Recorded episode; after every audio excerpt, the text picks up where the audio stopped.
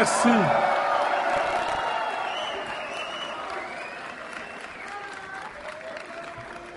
Merci, merci, merci à toutes et à tous d'être venus euh, nombreux. On me dit qu'il y a pratiquement 1000 personnes dans cette salle ce soir. Merci à tous.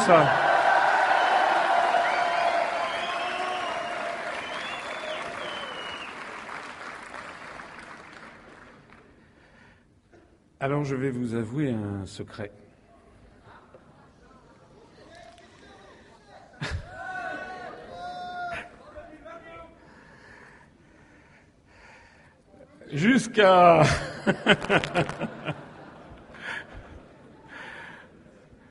Jusqu'à avant-hier, euh, quand je me promenais euh, en France et dans les rues de Paris, euh, j'étais abordé de temps en temps. Ça s'était un petit peu précipité depuis quelques semaines, depuis que je suis candidat officiel à l'élection présidentielle et que j'ai commencé à avoir accès aux grands médias. Voici encore 4-5 jours à Paris, il y avait une, deux personnes, trois personnes qui euh, se retournaient sur moi dans la rue, venaient me, me voir. Voilà. Et puis il y a eu le débat avec les onze candidats. Et maintenant, depuis qu'il y a eu le débat, eh bien j'avoue que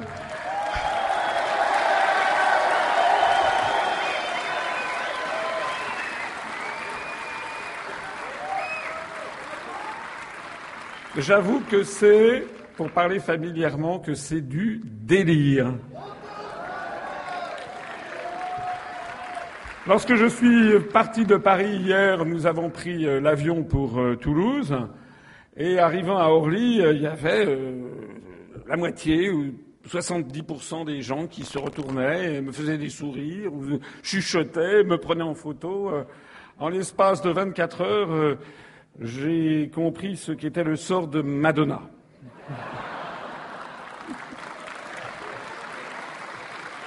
Alors dans l'avion, dans l'avion, il y avait. Euh, j'ai serré la main du commandant de bord qui était là, euh, tout le personnel navigant commercial, et puis euh, je m'installe, et puis l'avion avait décollé, puis il y a une hôtesse qui vient me dire, qui me dit. Franchement, vous avez été formidable hier au débat. Bravo, continuez comme ça. C'était. Et puis elle me dit, euh, puis j'ai une collègue qui est au bout de l'appareil, elle voudrait que vous lui fassiez une dédicace parce qu'on est tous avec vous. C'est vrai. Et elle me dit, lorsqu'on a vu que vous étiez sur le manifeste de passagers, eh bien, on était tous très contents, tout le monde, en fait, vous apprécie beaucoup. Et puis je suis arrivé à Toulouse, et puis à Toulouse c'était pareil, il y avait tout le monde était là, il y avait des gens qui ont pilé, qui ont fait des signes comme ça dans les voitures. Et puis hier à Toulouse, euh, il y avait euh, peu près autant de personnes qu'ici, à peu près 1000, 1000 personnes, avec non seulement de la présence. On m'a dit que M. Valls, dans les derniers temps, euh, réunissait, au moment où il avait quand même il participait à la primaire, arrivait à réunir 200 personnes.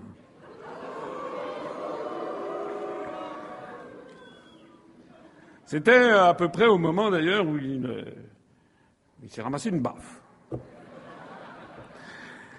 Et puis, il y en a d'autres qui euh, se font euh, enfariner, ou qui entendent des bruits de casseroles. Eh bien, euh, moi, pas du tout. Les gens sont extrêmement sympathiques, extrêmement gentils. Et il y a dans mes salles où je m'exprime, où les gens sont très nombreux, parce qu'actuellement, les gens ne se déplacent plus normalement pour des meetings politiques il y a en plus de ça une grande ferveur qui m'accueille.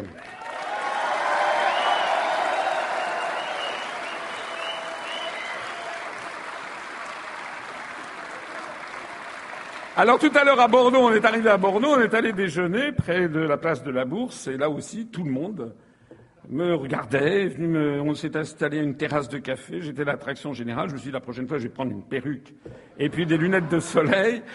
Et il y a des gens à côté qui sont venus, qui ont demandé des autographes. Enfin, c'est assez, assez extraordinaire. Et puis ici, je suis venu en tramway pour éviter les. Alors j'étais l'attraction du tramway, puis je me suis à côté, assis à côté d'un, étudiant qui peut-être d'ailleurs est venu, auquel cas je le salue, et, qui, euh, il y avait, euh, il y avait un de mes collaborateurs, le jeune Thibault Longeon, 18 ans, qui avait devant lui, euh, euh, son, comment dirais-je, son espèce de badge avec marqué Asselineau 2017. Alors j'ai caché ça, et le, jeune le jeune étudiant à côté duquel j'étais, dit mais c'est pas la peine, tout le monde l'a reconnu.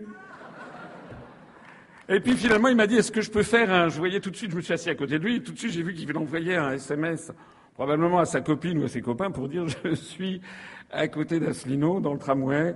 Euh, et comme il pensait sans doute qu'on devait le prendre pour un bolos,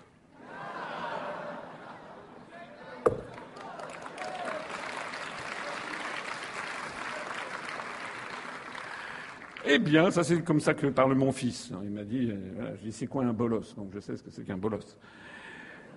Et ben donc il m'a dit allez on va faire un selfie, puis on a fait le, selfie. Voilà, je voulais vous dire, c'est la première impression que j'ai de Bordeaux. Je suis déjà venu de très nombreuses fois à Bordeaux, notamment depuis que j'ai créé l'Union populaire républicaine il y a dix ans.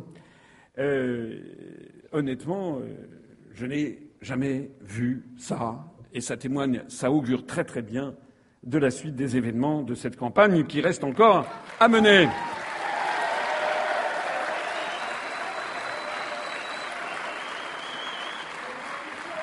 Alors, honnêtement, le débat qui a eu lieu a été un débat, je crois, intéressant. Évidemment, j'aurais eu mille choses à dire en plus, mais il faut voir un petit peu. Moi, j'étais dans la fosse au, fosse au Lion.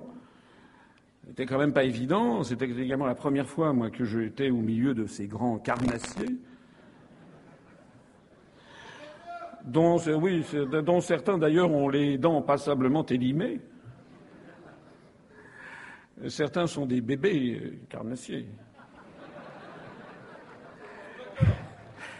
Et puis, euh, au cours, j'ai dit ce que j'avais à dire, et je crois qu'en fait, euh, dans un premier temps, euh, les gens ont eu un petit peu de mal, mais moi je vois les retombées 24 heures, 48 heures après, c'est assez extraordinaire, puisque je ne vois que des gens qui parlent de ce que j'ai pu dire et faire. Nous avons eu d'ailleurs des pointes considérables sur notre site internet de gens qui sont allés se renseigner sur ce que sont que les grandes orientations politiques et économiques, puisqu'à trois reprises, j'ai ressorti le rapport sur les gopés, puisque décidément,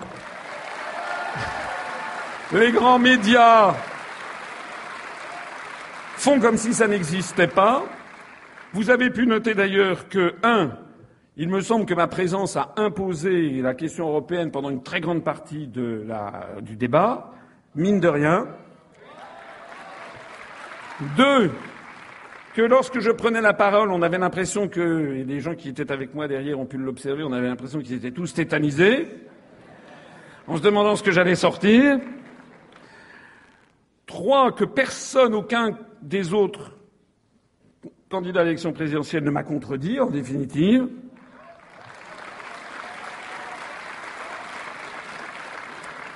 Quatre, que j'ai pu montrer devant les 6, 7, 8 millions de Français, je ne sais pas combien écoutaient cette émission, euh, qu'en réalité, Madame Le Pen, Monsieur Dupont-Aignan, Monsieur Cheminade, Monsieur Hamon, Monsieur Mélenchon euh, critiquent la construction européenne, mais proposent tous une renégociation des traités, et donc tout le monde a pu constater que j'étais en effet le seul candidat du Frexit.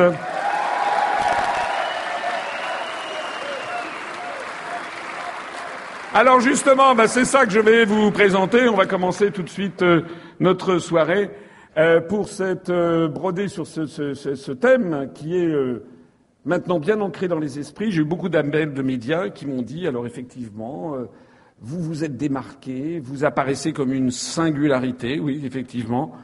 Il y a certains qui ont voulu un petit peu.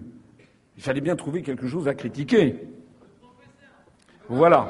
Alors, comme il n'y a pas de casserole, euh, comme je n'ai pas, euh, comme ma femme n'est pas euh, mon attaché parlementaire, comme je n'ai pas, je ne suis pas député européen, comme je n'ai pas, comme je suis en disponibilité pour convenance personnelle depuis maintenant plusieurs mois et donc je ne touche plus du tout d'argent et que je vis simplement d'un petit peu d'économie et d'un emprunt chichement mesuré que la banque m'a accordé, comme euh, finalement je n'ai pas de scandale à la trousse, comme euh, l'affaire de l'extrême droite a fait chou blanc depuis que j'ai expliqué que M. Henri de Lesquin m'avait traité d'ordure cosmopolite et apportait son soutien à François Fillon.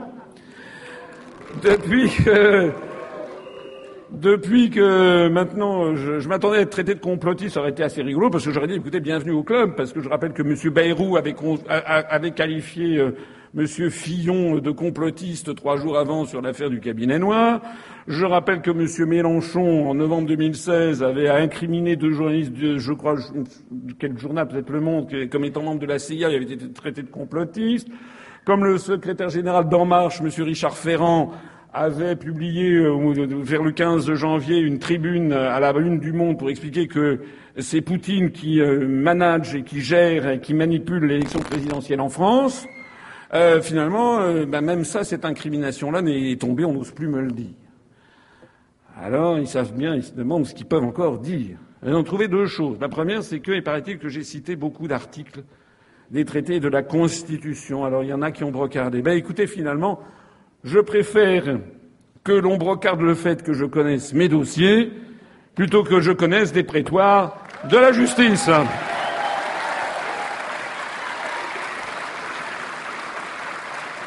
Et puis de vous à moi, il s'agit d'élire le président de la République. On va quand même pas reprocher au président de la République de connaître la Constitution, puisque c'est son devoir. L'article 5, le président de la République veille au respect de la Constitution. On ne va pas reprocher au président de la République de connaître parfaitement les traités européens qui ont ligoté les Français, qui ont détruit la démocratie en France, quand même. C'est un peu comme si l'on reprochait à un commandant de bord prenant les commandes d'un avion, euh, d'un A380, c'est comme si on lui reprochait de savoir piloter l'avion. Et qu'on voulait dire, ben, on va donner ça, euh, voilà, à quelqu'un qui ne le qui n'a jamais, qui n'est jamais monté dans un avion. Non. en réalité, euh, ces critiques, finalement, sont des critiques que j'accueille avec plaisir. Oui, je suis heureux d'apparaître comme celui qui connaît la Constitution et les traités européens. Et vous avec moi, d'ailleurs. Et puis, comme ils ne savent plus quoi faire, eh ben, ils ont trouvé la dernière solution les sondages. Et alors, il paraît que je fais, que je réalise, et que vous êtes, nous sommes, figurez-vous, 0,0%. Voilà.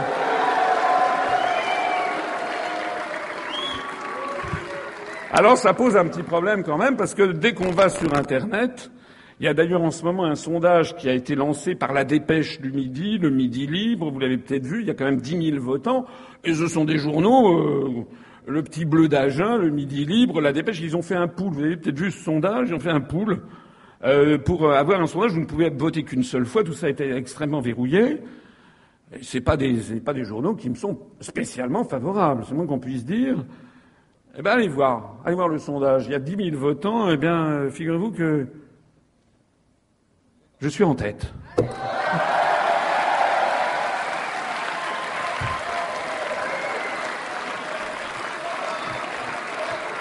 On va gagner.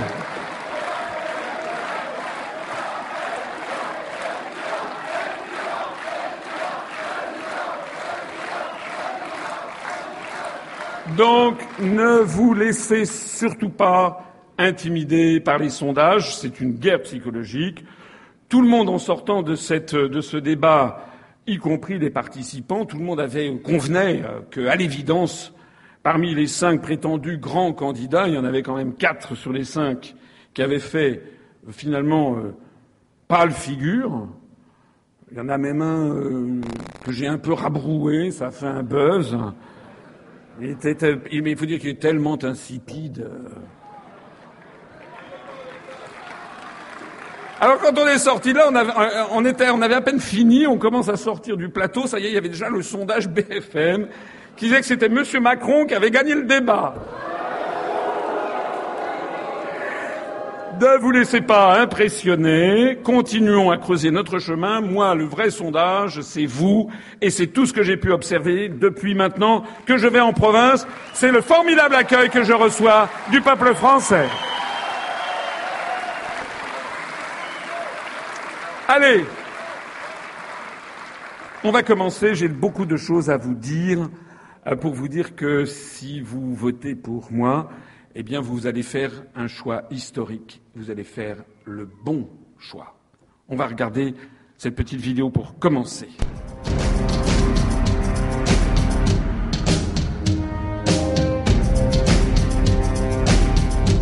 Il s'agit évidemment pour nous de reconstruire un projet européen. Moi j'espère qu'on construira bien sûr notre Europe à nous. La construction d'un nouveau grand compromis européen, d'un New Deal européen que j'appelle de mes voeux. Moi je défendrai un projet européen renouvelé. Nous on est pour l'Europe. Nous c'est construire une... C'est pour ça que je refuse cette Europe-là et que je pense que l'Europe est à rebâtir. Le point de départ et le point d'arrivée d'un nouveau projet européen, c'est la convergence sociale.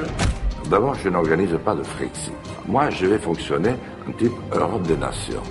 Mon objectif, euh, si je suis élu, c'est d'engager une négociation euh, avec euh, l'Union européenne. Donc un Frexit Pas du tout. Ça, ça voudrait dire la destruction de l'Europe. La renégociation.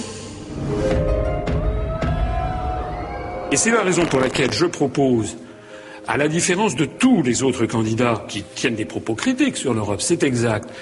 Mais eux, ils proposent toujours de renégocier les traités, une autre Europe, c'est tous, ils ont tous ça à la bouche. Moi, j'explique qu'on ne peut pas avoir une autre Europe, parce que pour changer les traités, il faut l'unanimité des États membres.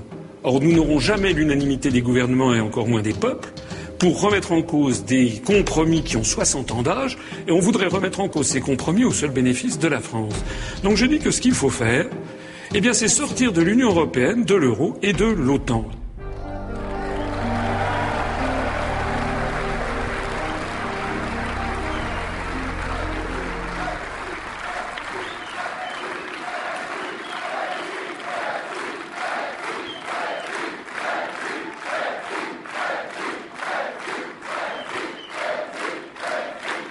Alors,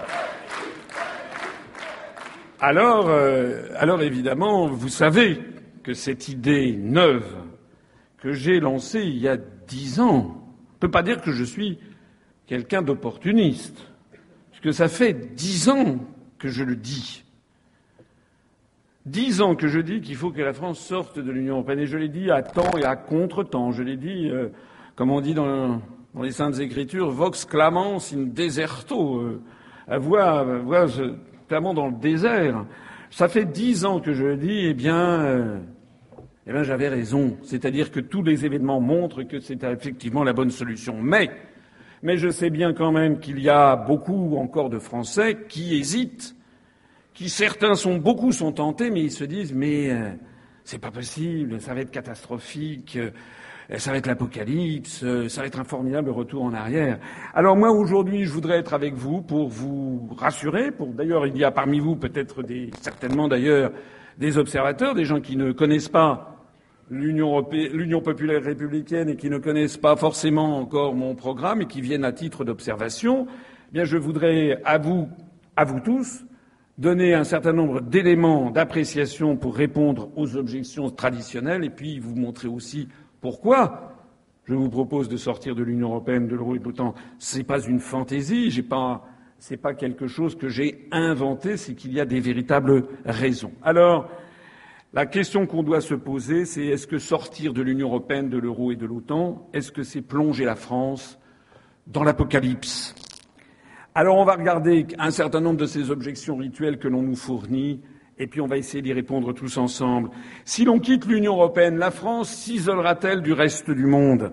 C'est encore ce qu'a sorti, je crois, lors de ce débat, M. Macron, qui avait une idée géniale. Il a dit ah, vous allez isoler la, France du reste du monde. Ça devait faire la 25 312e fois que j'entendais cet argument. Non, la France ne va pas s'isoler du reste du monde. Évidemment que non. Pourquoi? La Suisse, la Norvège, l'Islande ne sont ni dans l'Union européenne ni dans l'euro. Ce sont pourtant les, pays les plus prospères d'Europe, c'est pas moi qui le dis, c'est l'indice de développement humain du programme des Nations Unies pour le développement, et ce sont des pays très ouverts sur le monde. La Suisse est même le pays du monde qui accueille le plus de conférences internationales. D'ailleurs, l'autre jour, j'étais au MEDEF où on me disait, mais vous allez isoler la France du reste du monde, on va plus pouvoir exporter. Ah bon?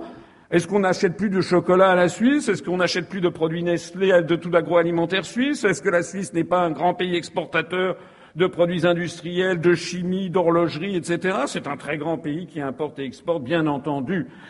Donc euh, j'ai fait valoir qu'une fois sortie de l'Union européenne, de l'euro et de l'OTAN, la France restera liée aux autres pays de la planète par 6650 traités bilatéraux ou multilatéraux. 6650 traités. Je l'ai dit l'autre jour sur Europe 1, les journalistes découvraient l'Amérique. Ils disaient, ah oui, tiens, euh, est-ce que c'est bien vrai? Alors il y a une journaliste qui était là, qui l'après-midi même a téléphoné au Quai d'Orsay, direction des affaires juridiques, combien y a-t-il de traités qui relient la France au reste du monde? Et puis le lendemain, elle a fait une chronique. Vrai ou faux? Parce que je, je subis le fact-checking. J'aimerais, euh, je suis tout à fait d'accord pour subir le fact-checking, mais il faudrait aussi que tous les autres subissent le fact-checking.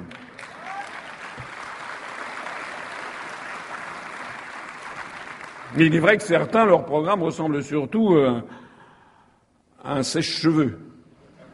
Ça brasse de l'air chaud et ça fait tout. C'est tout ce que ça fait.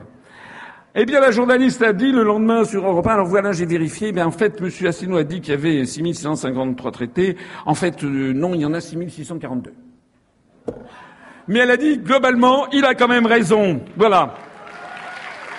Alors ça veut dire également que la France conservera intégralement ses 165 ambassades à l'étranger et ses 145 consulats. Si nous sortons de l'Union européenne, pourquoi fermerions-nous notre ambassade au Brésil? Pourquoi fermerions-nous notre ambassade à Berlin? Pourquoi fermerions-nous notre ambassade à Washington, à Moscou, à Tokyo? Il n'y a absolument aucune raison. Nous garderons donc le deuxième réseau diplomatique du monde après celui des États-Unis, alors que si nous restons dans l'Union européenne, ce qui nous pend au nez de plus en plus, parce que c'est une politique actuellement menée, c'est de fermer les ambassades progressivement pour avoir des ambassades de l'Union européenne que nous partagerons avec nos amis slovaques, finlandais, maltais, euh, slovènes, irlandais, portugais, allemands et luxembourgeois. C'est de ça qu'il s'agit. Donc en réalité, c'est sortir de l'Union européenne qui nous permet de garantir notre présence internationale. D'ailleurs, la France restera membre de toutes les grandes organisations internationales une fois que nous serons sortis de l'Union européenne. Pourquoi veut-on faire croire aux Français que l'Union européenne serait la seule, la seule relation que nous aurions avec le reste du monde? La France restera membre de l'Organisation des Nations Unies, notamment membre permanent du Conseil de sécurité, que nous risquons justement de perdre si nous restons dans l'Union européenne, puisque des projets réguliers nous disent qu'il faut qu'on cède ce siège permanent pour le donner à l'Union européenne.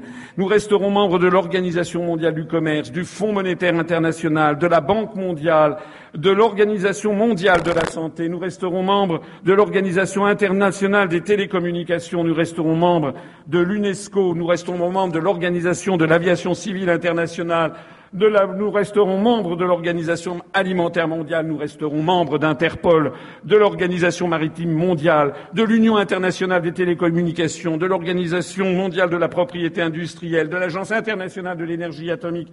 Nous resterons membres du traité de l'Antarctique, du traité euh, de l'espace extra-atmosphérique. Nous resterons membres de la Convention de Montego Bay sur le droit de la mer. Nous resterons membres de la Convention cadre sur les changements climatiques. Je m'arrête ici parce que sinon j'en aurais toute la nuit à vous le dire. Donc non, sortir la France de l'Union européenne, ce n'est pas du tout l'isoler du reste du monde, c'est au contraire la rouvrir sur le monde.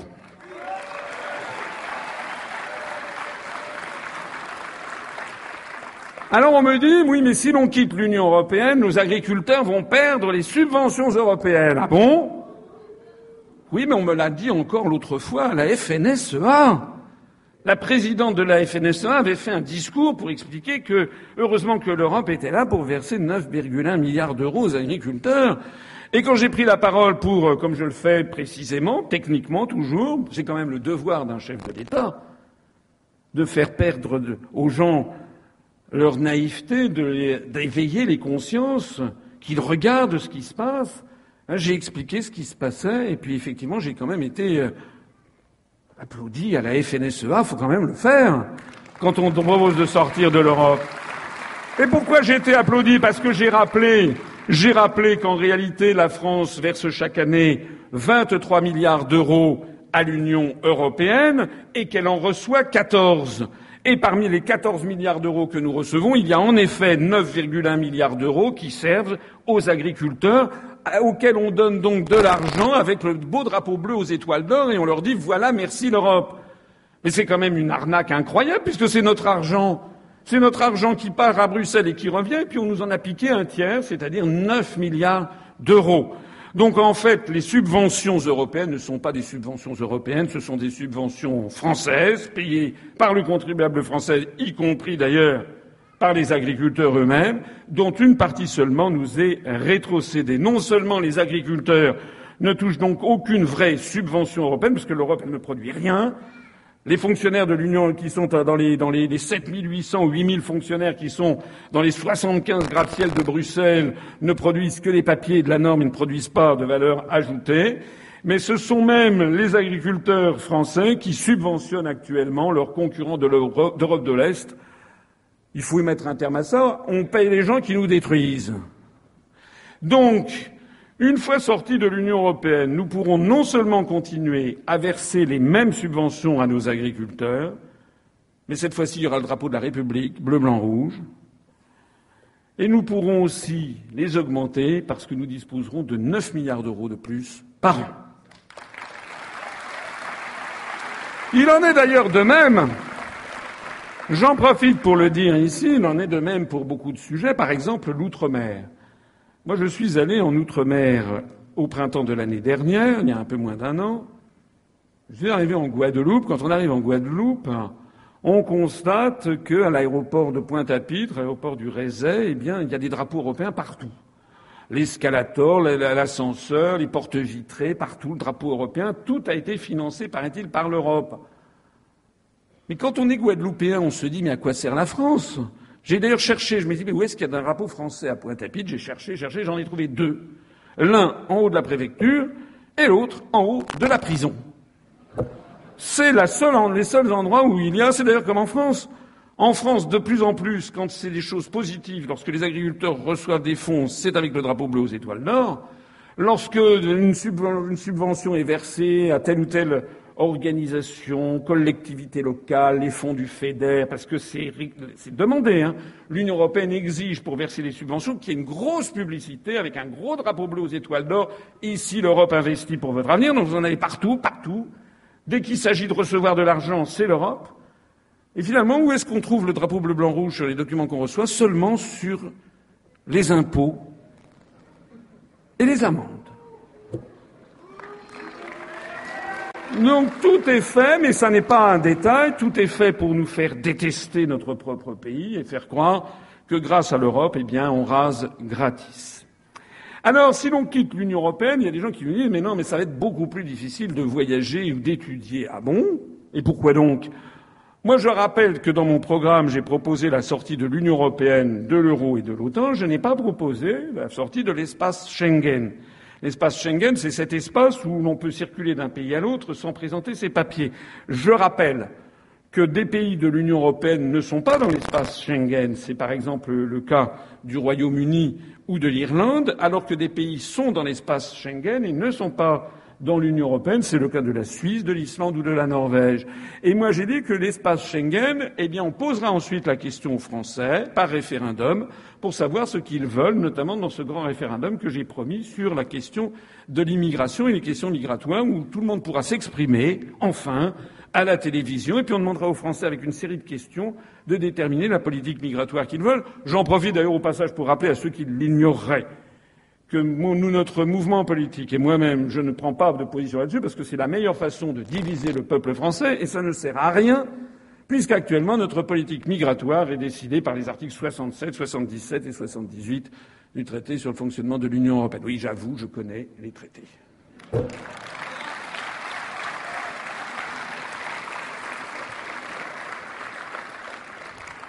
Et puis, j'allais dire, même si on sortait de l'espace Schengen, il y a quand même un pays qu'on nous présente comme modèle permanent, ce sont les États-Unis d'Amérique. Mais les États-Unis d'Amérique sont quand même le pays du monde où les entrées et sorties du territoire sont parmi les plus compliquées. À part la Corée du Nord, j'en connais pas beaucoup d'autres.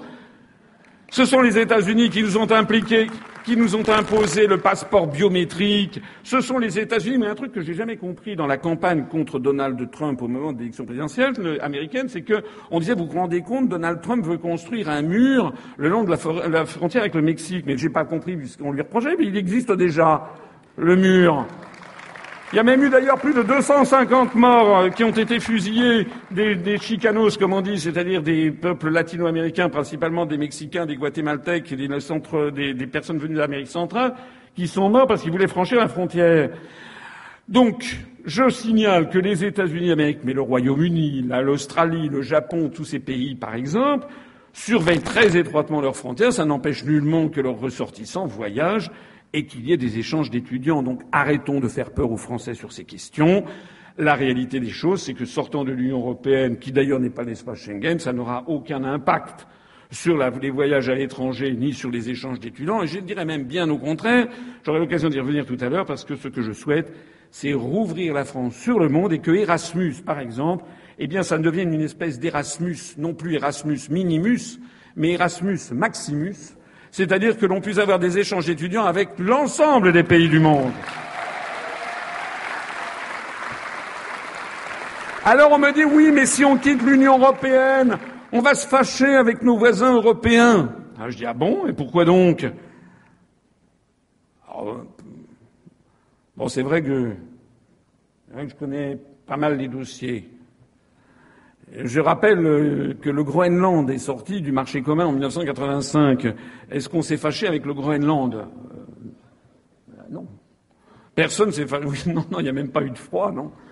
Non, non, non, non, non, non, non, on s'est pas du tout fâché avec le Groenland. J'y étais allé d'ailleurs. J'étais allé voir. je sortais de l'ENA. J'étais été euh, accueilli par le, pasteur Jonathan Motzfeldt, qui était le premier ministre du Groenland.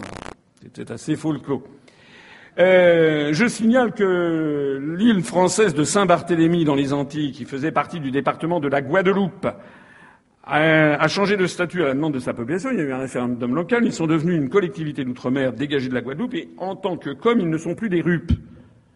Les RUP étant les régions ultra-périphériques de l'Union européenne que sont les départements d'outre-mer et donc les collectivités d'outre-mer de la République sont en dehors de l'Union européenne. J'en profite d'ailleurs au passage pour signaler ce que personne ne semble croire ou ne semble, dont les gens ne semblent pas s'aviser, c'est qu'il y a 550 000 Français de la République française qui vivent en dehors de l'Union européenne. Ce sont nos compatriotes de Polynésie française, de Nouvelle-Calédonie et de Wallis et Futuna qui sont en dehors de l'Union européenne. Et qui d'ailleurs, ça fait partie de ces récurrences historiques qui me plaisent, ce sont également les territoires qui avaient été les premiers a rallié la France libre en juillet 1940.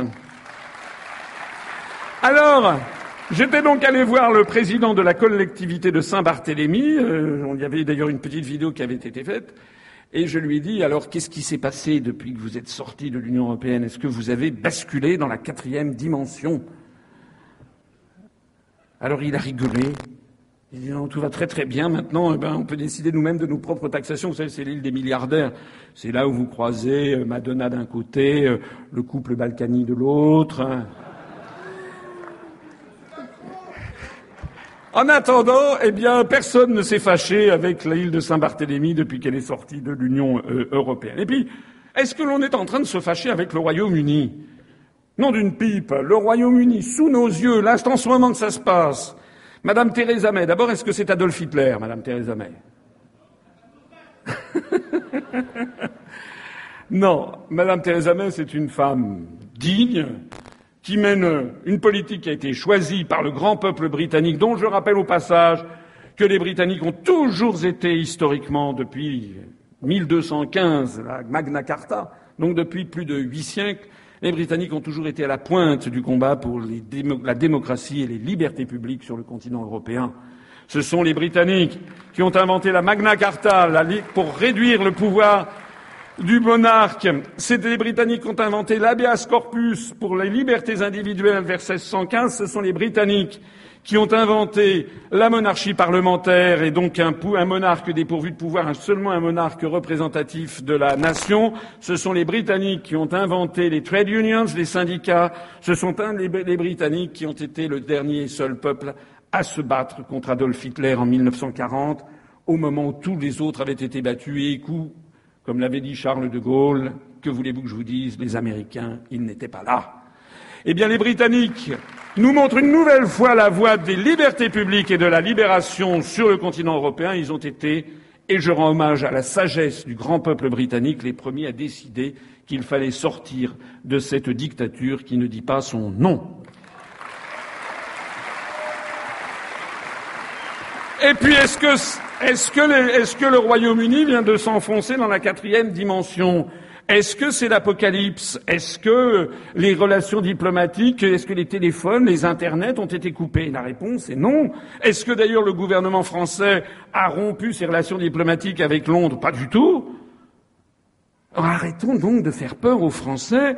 Les Britanniques viennent de décider de sortir de l'Union européenne et puis on entre en négociation pour calmement, sereinement préparer la sortie, parce que c'est vrai qu'il y a des choses à préparer. C'est comme un divorce, ça ne se fait pas par un claquement de doigts, il y a des choses à régler, ben là, il y a des choses à régler. C'est ainsi simple que ça. Moi, je veux, comme les Britanniques, appliquer l'article 50 du traité sur l'Union européenne. Certains me disent que je fais du juridisme. Alors ceux-là, je dis, bah, allez donc conseiller Madame Theresa May, allez lui expliquer qu'elle s'est trompée. En réalité, c'est la seule possibilité de sortir de l'Union européenne de façon juridique, légale. C'est la seule façon d'en sortir calmement et en harmonie avec nos partenaires, parce que je suis quelqu'un de sérieux et de responsable, puisque nous ne ferons qu'utiliser la clause de sortie que tous les autres pays de l'Union européenne ont approuvée par avance. C'est comme lorsque vous avez un forfait, par exemple, téléphonique auprès d'un opérateur téléphonique. Si vous voulez changer d'opérateur téléphonique, ben, qu'est-ce que vous regardez? Vous regardez la clause de résiliation. Vous n'avez pas d'un seul coup arrêté de payer vos factures, parce que là, je vous le déconseille formellement. Mais vous regardez la clause de, de résiliation et puis vous l'appliquez. Ben, c'est exactement la même chose. Là, tout le monde est convenu de cette procédure. Il n'y a donc pas de problème. Nous respecterons à la fois nos partenaires et nous respecterons la parole de la France sur la scène internationale. Nous respecterons la parole, puisque la France s'est engagée en signant et en ratifiant le traité de l'Union européenne, nous nous nous sommes aussi engagés à respecter cette clause si nous voulions en sortir. Et c'est très important de respecter sa promesse. Moi, je suis quelqu'un qui essaye dans ma vie, d'ailleurs je crois que personne ne peut prouver le contraire, depuis dix ans, j'ai toujours dit ce que je faisais et j'ai toujours fait ce que je disais. Et d'ailleurs, la charte fondatrice de notre mouvement, qui n'a pas été modifiée d'une virgule, est toujours d'actualité je l'ai scrupuleusement appliquée depuis dix ans. Donc, en tant que président de la République, j'appliquerai strictement les traités parce que je tiendrai scrupuleusement à respecter l'honneur et la parole de la France au niveau international et accessoirement, si j'ose dire, je respecterai aussi l'article 5 de notre Constitution, puisque l'article 5 précise que le président de la République est le garant de l'indépendance nationale, ce que je fais en sortant de l'Union européenne, de l'euro et de l'OTAN, est le garant de l'intégrité du territoire, j'en parlerai tout à l'heure, c'est les questions d'unité nationale, et le président de la République est le garant du respect des traités. En revanche, ne faites pas confiance à ceux qui vous prétendent renégocier les traités en tapant du poing sur la table, en prétendant désobéir aux traités. Quand je vois qu'un candidat à l'élection présidentielle et non des moindres, M. Mélenchon, a longtemps dit, il me dit un petit peu moins, parce que comme je sais qu'il réécoute, que lui, comme les autres, il passe leur temps à écouter ce que je dis. M. Philippot fait un copier-coller servile. Monsieur Dupont-Aignan a découvert euh, il, y a, quel- il y a six mois que l'Union européenne nous coûtait 9 milliards d'euros de plus. Alors maintenant, il le dit, il l'a dit l'autre soir lors du débat. Il a dit, mais moi, je récupère 9 milliards d'euros sur l'Union européenne. Ah bon?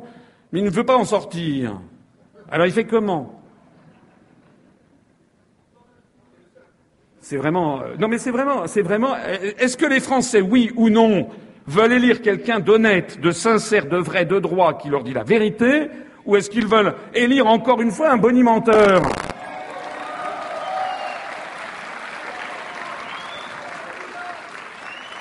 Donc,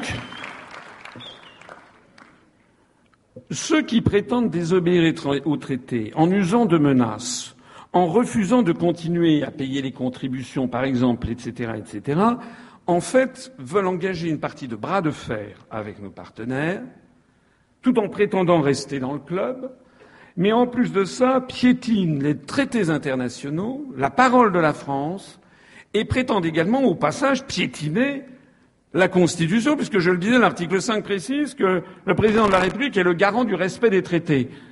En d'autres termes, M. Mélenchon dit Faites-moi confiance, je vais violer la parole internationale de la France dans le droit international, je vais violer la Constitution, mais faites-moi confiance sur mes promesses. Ah bon?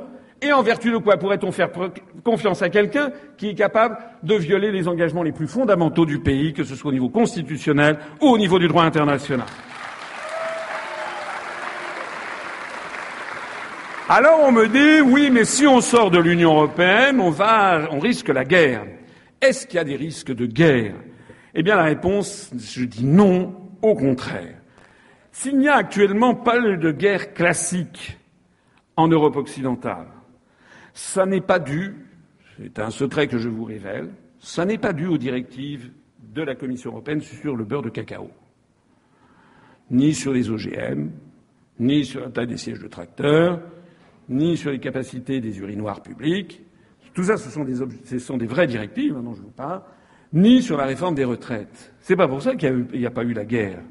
C'est tout simplement, s'il n'y a pas eu la guerre en Europe depuis 1945, c'est tout simplement, excusez de le rappeler, grâce à la dissuasion nucléaire. C'est la dissuasion nucléaire entre le pacte de Varsovie d'un côté, l'OTAN de l'autre, au moment de la guerre froide, qui a empêché qu'il y ait une guerre ça n'a d'ailleurs pas empêché du tout, au contraire, que prolifère un nouveau type de guerre parmi les pays développés européens, qui sont des guerres du troisième millénaire. Rappelez-vous ce qu'avait dit François Mitterrand dans le dernier Mitterrand, qui a consigné, ce sont ces confessions qui ont été consignées par Georges-Marc Benamou, un journaliste du Nouvel Observateur. C'est un livre publié en 1997 qui s'appelle Le dernier Mitterrand. Mitterrand disait la France est en guerre et les Français ne le savent pas. Les Américains veulent un pouvoir sans partage sur le monde. Encore un complotiste. C'est une guerre nouvelle, une guerre sans mort apparemment et pourtant une guerre à mort. Parce que les guerres maintenant entre les pays développés ne se font plus par des bombardements. Maintenant, ce sont des guerres de désinformation, des guerres de maîtrise et de manipulation des médias, des guerres qui visent à changer les cerveaux des gens. Il s'agit que les Français, les Allemands, les, Grecs, les Italiens deviennent des Américains, parlent l'américain, pensent américain, raisonnent comme des Américains, bouffent américains et se battent pour les intérêts de Washington. Ça, ce sont les guerres du troisième millénaire, ce sont des guerres invisibles, ce sont des guerres sans mort apparemment, comme disait Mitterrand, qui avait passé 14 ans à l'Élysée. Ce sont des guerres économiques aussi, qui sont des guerres et des guerres cybernétiques, des guerres des menaces sur l'informatique, etc. Voilà les guerres de, nos jours. Mais il y a encore des guerres dans les pourtours des empires, et notamment de l'empire euro-atlantiste ou de la Russie, Or, l'Union européenne est placée sous la tutelle de l'OTAN par l'article 42. Oui, excusez-moi. Oui, l'article 42 du traité sur l'Union européenne, qui fait que nous sommes placés sous la tutelle de l'OTAN. Et c'est parce que nous sommes placés sous la tutelle de l'OTAN, eh bien que nous sommes entraînés dans des guerres illégales, néocoloniales, au Moyen-Orient, en Afghanistan, en Irak, on n'y est pas grâce à l'opposition de Jacques Chirac et de Dominique de Villepin en 2003. C'est en 2003 la dernière fois que la France a été à peu près conforme à ce qu'elle doit être normalement, c'est-à-dire faire respecter le droit international. Depuis lors, nous sommes devenus les vassaux, nous sommes devenus des vassaux des États-Unis, nous sommes devenus les satellites de Washington et nous avons été entraînés à être une espèce de proconsul pour intérêt d'étrangers en allant semer la guerre en Libye, en Syrie, en participant aux manœuvres de déstabilisation de pays comme l'Ukraine, etc.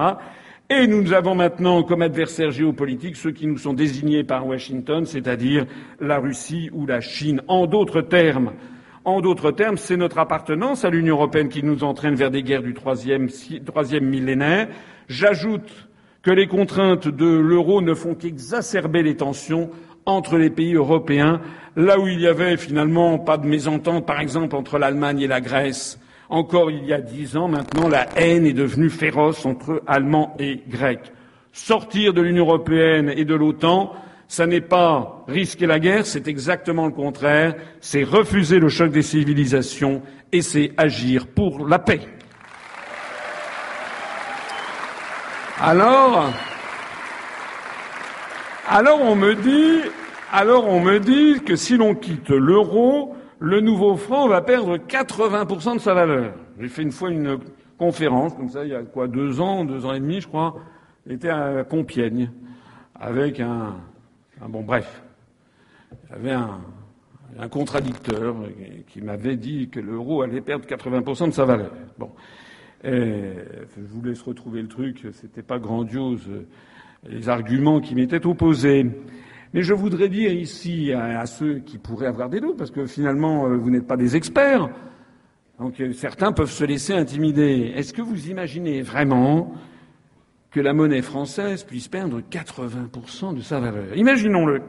Ça voudrait dire, par exemple, qu'une bouteille de champagne, je suis désolé de parler d'une bouteille de champagne dans le Bordelais, mais qu'une bouteille de champagne, par exemple, qui vaudrait 30 euros, eh bien, euh, d'un seul coup, parce qu'on est en Chine, ou aux États-Unis ou au Japon, et que l'on achète donc une monnaie qui se déprécierait de 80%, c'est comme si elle ne valait plus, euh, eh bien, que donc 6 euh, euros, l'équivalent de 6 euros, puisque 80% aurait été diminué. Est-ce que vous imaginez ça? Il se passerait quoi à ce moment-là? Il se passerait que le monde entier se ruerait pour acheter des bouteilles de champagne à 6 euros. Et ce que je dis sur la bouteille de champagne, c'est vrai aussi de, des voitures, des sacs à main, euh, des produits de luxe, des produits industriels, euh, des produits euh, agroalimentaires, etc., etc. C'est-à-dire qu'il y aurait une telle demande énorme venant du reste du monde, qu'il y aurait une immense demande de francs, et donc que le franc remonterait à toute allure sur les marchés monétaires.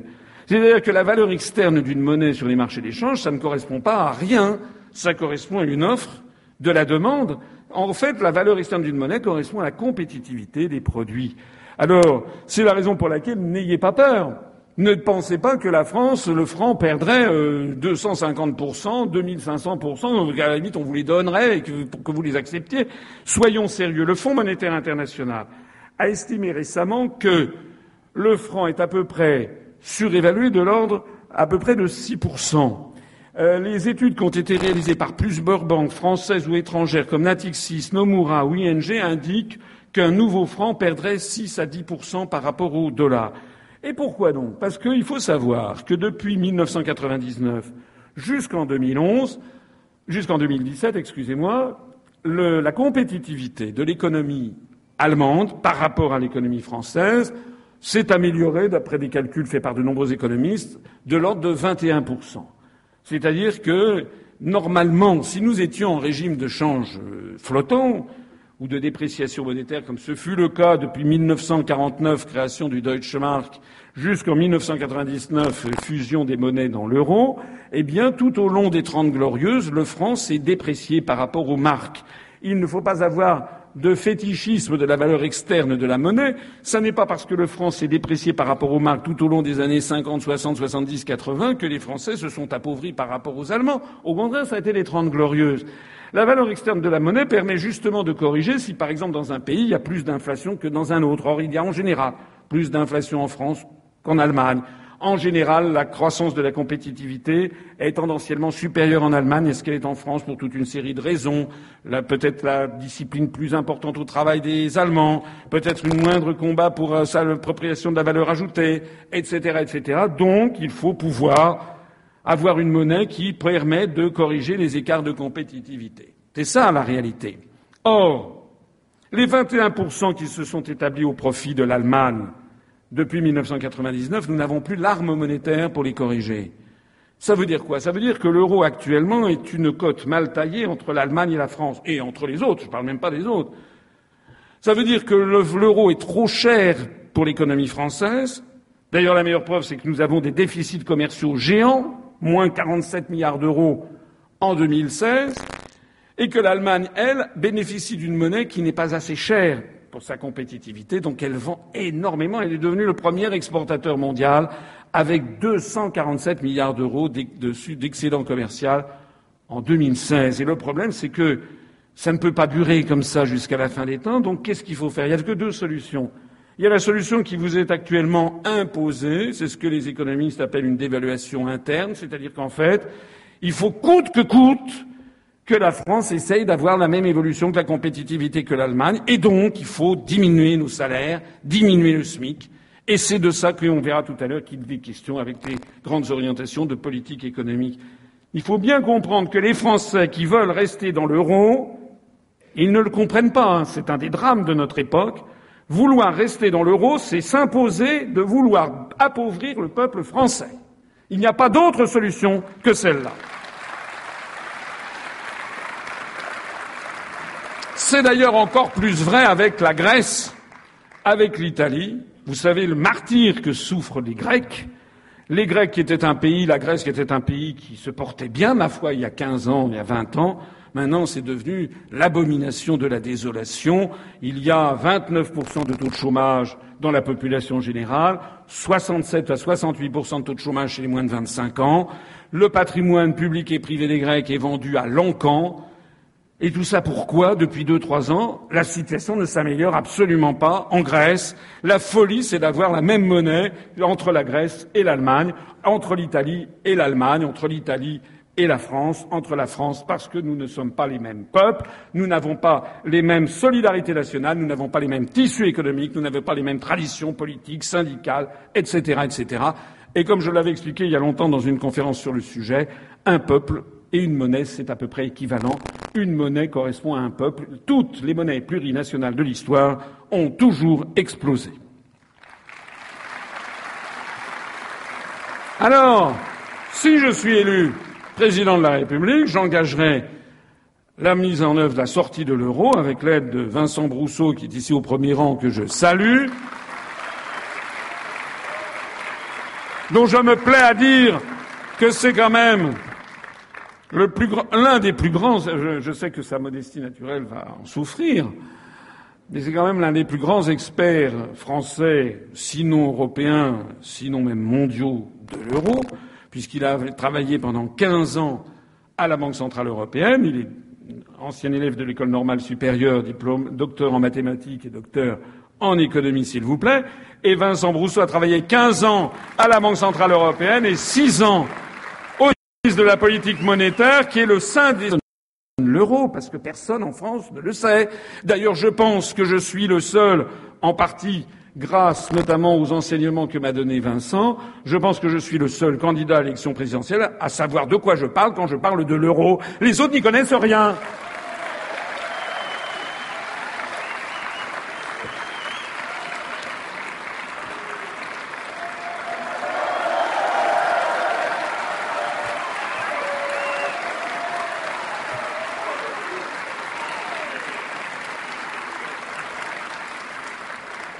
Vincent qui sera, si je suis élu, le prochain gouverneur de la Banque de France pour recréer le franc.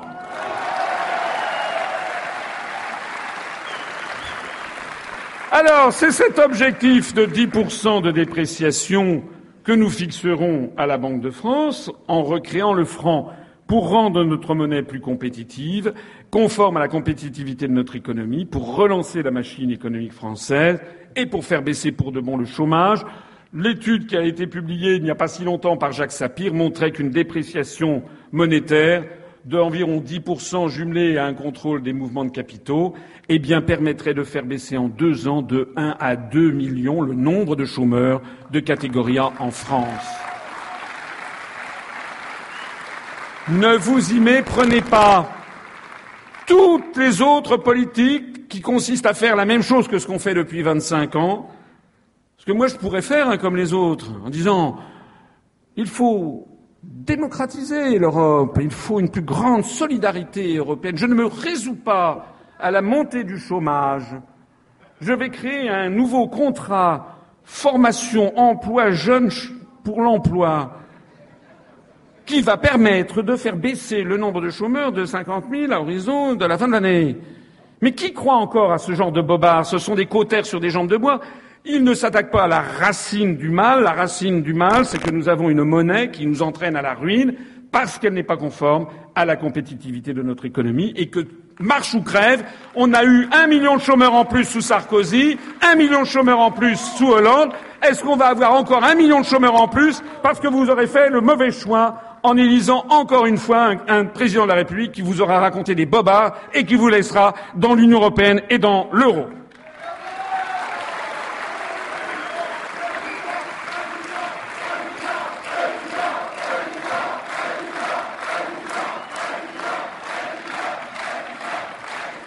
Alors on me dit euh, oui, mais si le nouveau franc se déprécie de 10%, est-ce que je vais perdre 10% de mon pouvoir d'achat?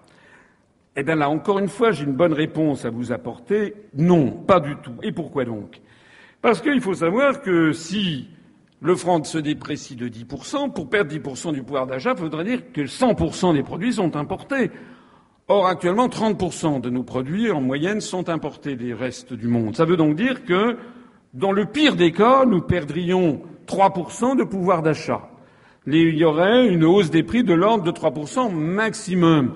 Mais comme nous sommes dans un marché extrêmement concurrentiel, la hausse des prix sera en réalité bien moindre. D'ailleurs, par exemple, quel est le prix d'un téléphone portable fabriqué Samsung de marque coréenne fabriqué au Vietnam? On ne le sait même plus parce qu'il y a 50 000 modèles, ça change tout le temps, vous achetez ça sous forme de, de comment dirais-je, de, de, contrats sur deux ans, trois ans, etc. Vous vous inscrivez auprès d'un opérateur téléphonique. Donc en fait, quel est le La concurrence est devenue tellement importante qu'en réalité, très probablement, une bonne partie de cette hausse due à la dépréciation du franc sera avalée, euh, ne sera pas répercutée par les exportateurs qui voudront peut-être conserver leur part de marché. D'ailleurs, je signale au passage que personne ne le dit, mais que il y a encore trois ans, 2014, l'euro valait un dollar trente-huit, qu'aujourd'hui il vaut un dollar zéro six, que l'euro s'est donc déprécié de 25% en trois ans. On n'en a pas fait un fromage. Personne ne vous a dit que c'était une catastrophe. Je rappelle même que l'euro avait atteint un dollar soixante-cinq en juillet 2008 et qu'en neuf ans, il a donc perdu 45 de sa, de sa valeur par rapport au dollar vous n'avez pas été effrayé par ce qui s'est passé. Donc vous voyez qu'une baisse de 10% reste faible. Et puis il y a même encore mieux, c'est qu'en laissant se déprécier le franc de 10% par rapport au cours pivot de l'euro actuel, on va relancer la machine économique française. On va recréer des emplois. C'est d'ailleurs ce que viennent de faire les Britanniques. Hein. Je signale que la livre sterling a baissé de 10% et que la croissance redémarre au Royaume-Uni très rapidement et très fort. Nous avons euh, maintenant un taux de chômage qui est tombé à 4,6% au Royaume-Uni. Eh bien, avec un franc qui se sera déprécié de 10%, nous aurons une baisse du chômage, une relance de la croissance, et au bout de deux ans, deux à trois ans, nous aurons une augmentation du pouvoir d'achat des Français. Alors on me dit, et on vous dit, parce qu'il faut que vous répercutiez tout ça, tous ceux d'entre vous qui connaissez, vous le savez bien, vos collègues de travail, vos amis qui disent mais non, c'est pas possible, c'est pourquoi c'est pas possible? On examine, non. D'ailleurs, vous avez vu comment il n'y a pas de débat en fait en France. Moi, je voudrais qu'il y ait un débat à la télévision française, mais à chaque fois, moi, on m'invite 6 minutes 35 secondes, à 23h35, un dimanche soir, sur France 3, et puis après ça, c'est 7h50 sur France Info, un mardi matin. Et puis à chaque fois, on me pose des questions. Alors, comment avez-vous fait pour avoir vos parrainages? Et là, ça fait passer deux, trois minutes. Mais, c'est, quand est-ce qu'on parle du vrai sujet? Quand est-ce qu'on parle du fond des choses? Quand est-ce que je peux débattre avec M. Macron, avec M. Fillon, avec M. Mélenchon, avec Mme Le Pen, avec M.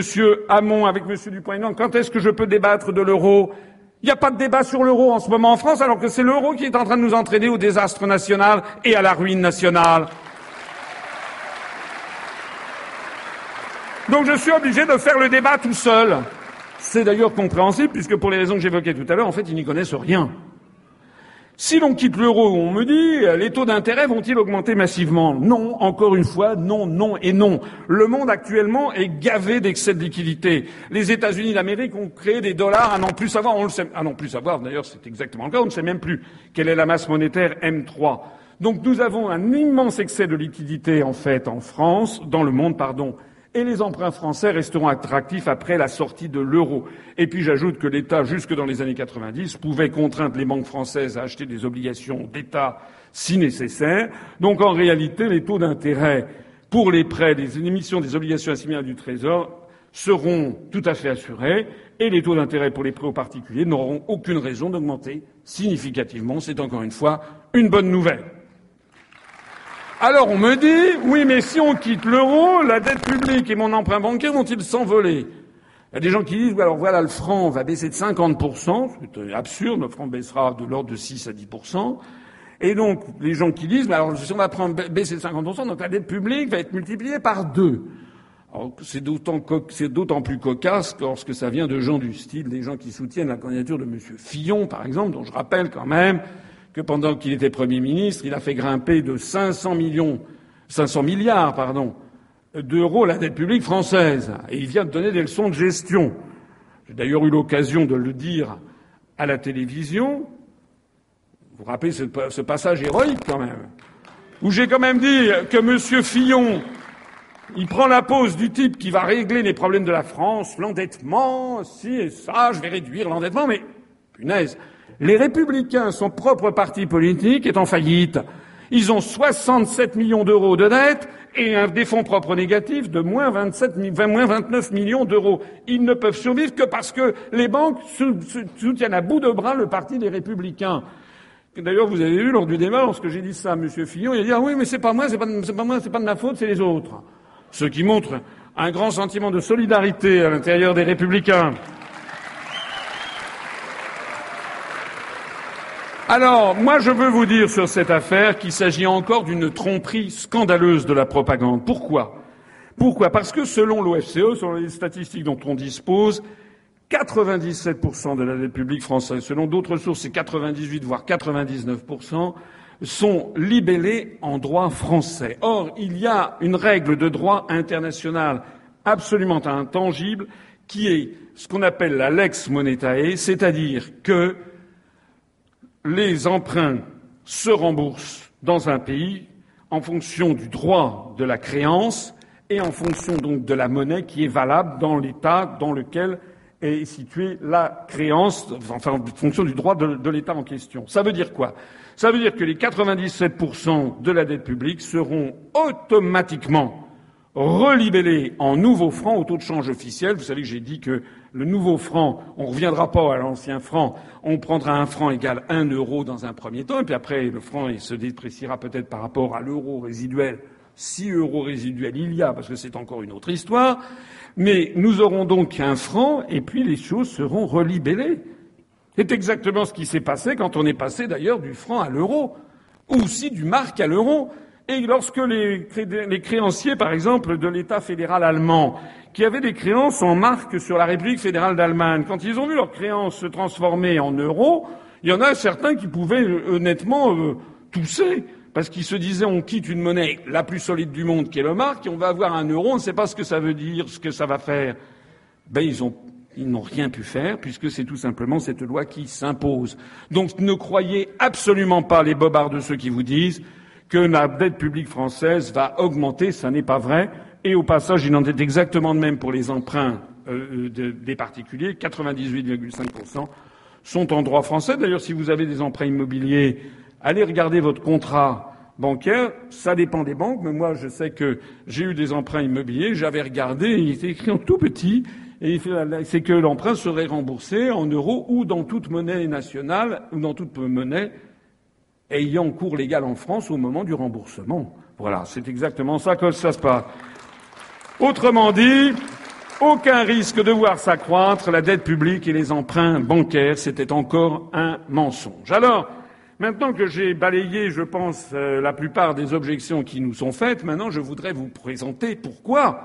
Pourquoi c'est si urgent que nous passions au Frexit et que nous sortions collectivement de l'Union européenne et de l'euro et de l'OTAN. Grâce au Frexit, on va d'abord réaliser des économies considérables. Parce qu'on voit bien, vous savez bien que la France, d'un seul coup, qui est un pays qui était riche il y a 30 ans, on voit bien que l'on gratte partout. Il n'y a pas d'activité publique où on ne soit pas à court d'argent. On n'entretient plus les routes. On ferme les commissariats de police. On gratte sur les hôpitaux on gratte ici, on gratte là, partout, partout, il manque de l'argent avec une dette au passage qui, s'accroît considérablement. Et on ne sait pas où trouver l'argent. Alors M. Fillon nous a dit qu'il allait supprimer 500 000 postes de fonctionnaires.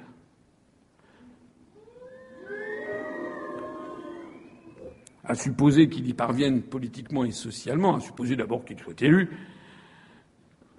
euh, ça serait délirant.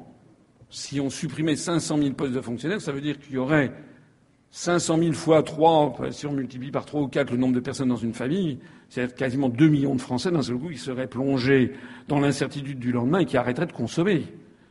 Parce que tous ces gens n'ont jamais aucun raisonnement de nature keynésienne, comme on dit, c'est-à-dire avec une politique de la demande. C'est-à-dire qu'on aurait un effondrement de la demande en France.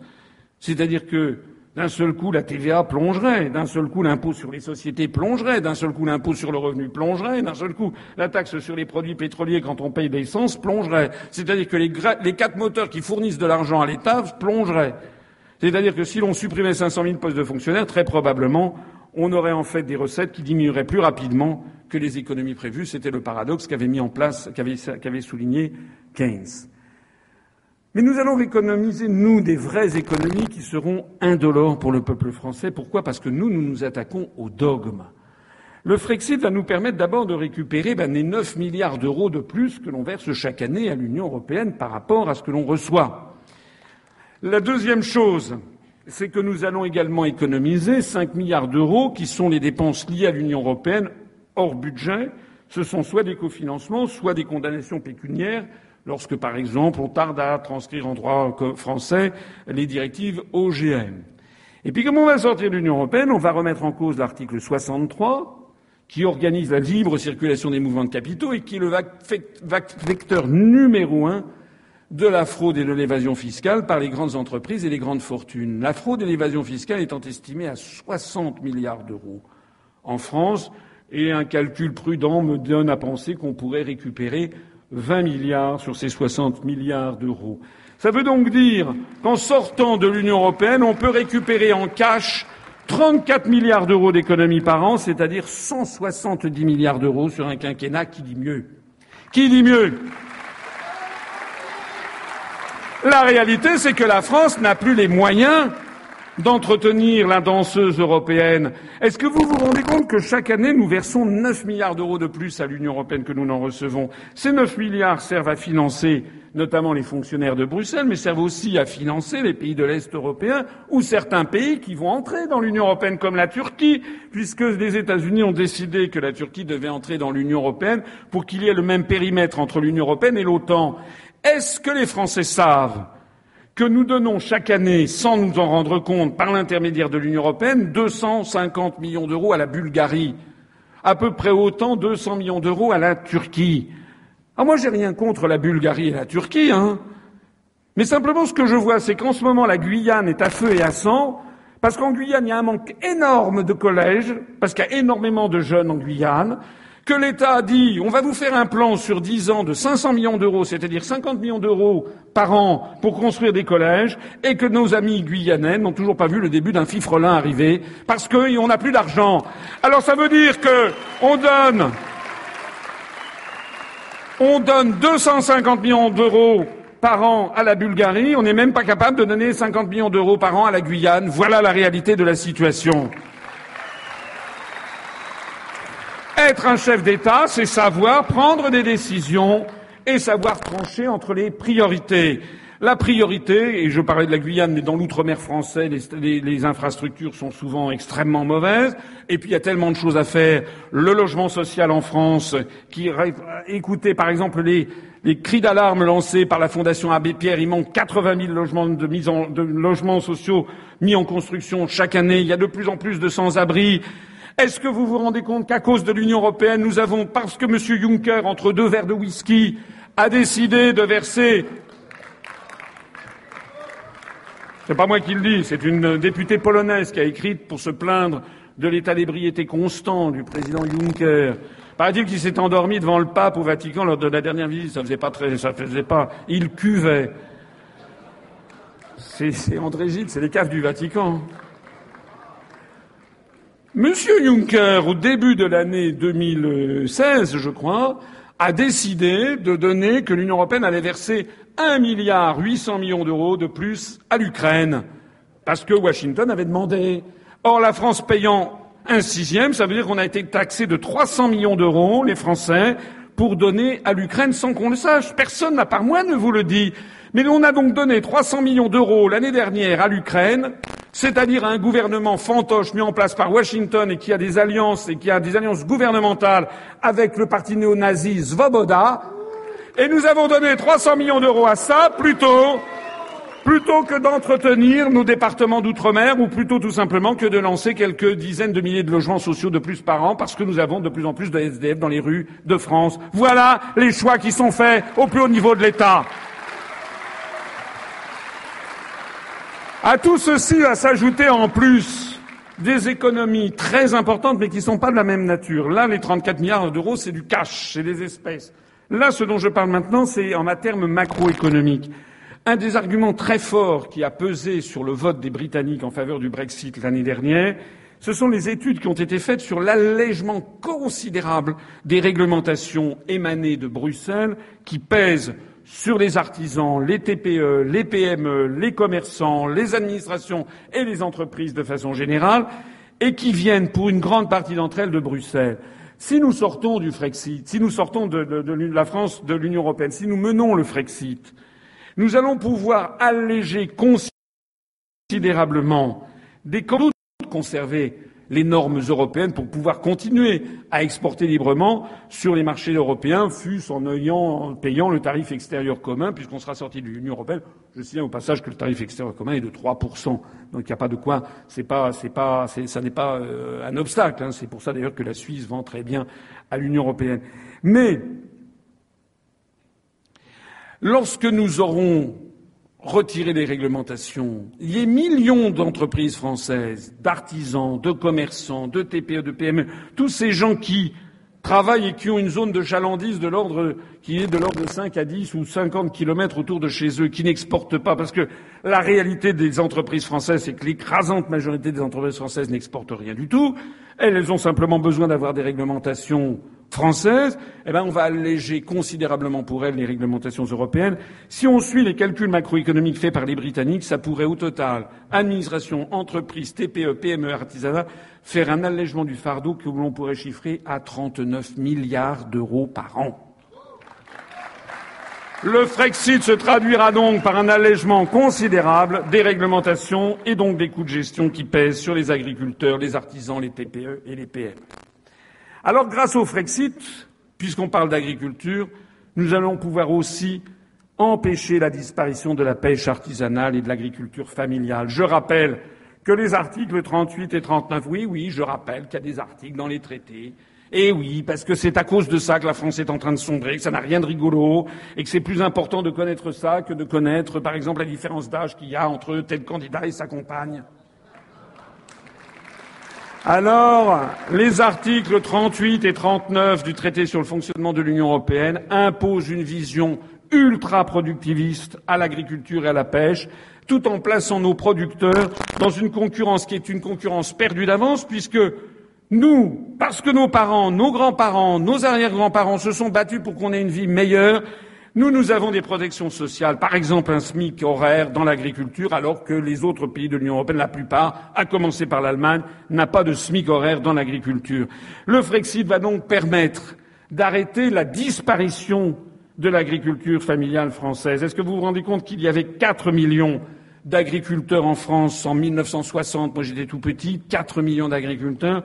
Maintenant, il n'y en a plus que 400 000. 90% ont disparu. Et si on continue comme ça, dans 10 à 15 ans, il n'y aura plus que 40 000. 99% auront disparu. Nous aurons plus quoi Que des agro, de l'agro-business, de l'agro-industrie, avec des fermes de 10 000, de 20 000, 30 000 vaches, avec des poulaillers de 500 000 poules. Et le modèle sous-jacent qui nous est imposé, ce sont les grandes plaines de l'Oklahoma. Eh bien, moi je dis non, nous allons protéger les productions qui le nécessitent, nous allons assurer des prix rémunérateurs, nous allons établir d'autres politiques que la seule loi du profit maximal qui est celle de l'Union européenne. Nous donnerons la priorité à la qualité gustative des aliments, au respect de l'environnement et des cycles naturels. Nous favoriserons l'installation à la terre de jeunes Français qui le souhaitent pour faire de l'agriculture biologique, pour faire de la permaculture et aussi pour favoriser l'aménagement du territoire. Je veux arrêter la disparition de l'agriculture française, je veux casser la courbe et la faire remonter vers le haut. Je veux que l'on passe au cours du quinquennat de 400 000 agriculteurs à 600 000 agriculteurs, c'est-à-dire remonter un peu, je ne demande pas la lune, mais je demande simplement que la France reste la France, c'est-à-dire un pays d'abord fondé sur une agriculture familiale, parce que c'est dans notre identité nationale que cela se joue. Grâce au Frexit, nous allons également empêcher les délocalisations et la vente de notre patrimoine public et privé à des fonds d'investissement venus du monde entier. Pourquoi je vous dis ça? Parce qu'il y a un article, encore un, tous ces articles que les autres ne, veulent, ne connaissent pas ou ne veulent pas que vous connaissiez, tous ces articles qui rendent caduques dès le début tous leurs programmes, parce que tous leurs programmes ne sont que des promesses en l'air, ils ne peuvent pas les appliquer puisqu'ils n'ont pas le pouvoir de les appliquer. Moi, je dis qu'il y a un article que l'on doit encore un, que l'on doit supprimer, c'est pour ça qu'il faut sortir des traités. C'est l'article du traité sur le fond 63 du TFUE qui impose la libre circulation des mouvements de capitaux sans aucun contrôle ni restriction avec la planète entière. C'est cet article-là qui a été écrit. toute restriction au mouvement de capitaux est interdite entre les États membres et entre membres de l'UE et entre les États membres et les États tiers. Cet article a été écrit, ratifié, signé et ratifié par le traité de Maastricht de 1992. Dans la langue française, le mot délocalisation est apparu en 1993. La première fois, c'était l'entreprise Hoover qui fabriquait des aspirateurs à Dijon qui a bénéficié la première de ce nouveau dispositif, parce que jusqu'en 92, il y avait un contrôle des mouvements de capitaux en France, c'est pour ça qu'il n'y avait pas de délocalisation, et que les délocalisations ont été ouvertes par le traité de Maastricht, avec cette usine Hoover. C'est cet article qui a engendré le torrent de délocalisations industrielles, l'effondrement du nombre d'industries en France. Près d'une usine a disparu tous les jours ouvrables depuis plusieurs années. Nous avons perdu près de 40%, je crois, en dix ans de la, des heures travaillées dans l'industrie. Nous perdons notre savoir-faire industriel à toute allure. L'industrie française est en voie de disparition si on n'y met pas bon ordre. J'étais l'autre fois à Montbéliard, du côté de Montbéliard, à, peu, chez Peugeot. On a en gros, je ne me rappelle plus les chiffres exacts, mais on est en gros passé de 90 000 ouvriers dans l'automobile à 9 000.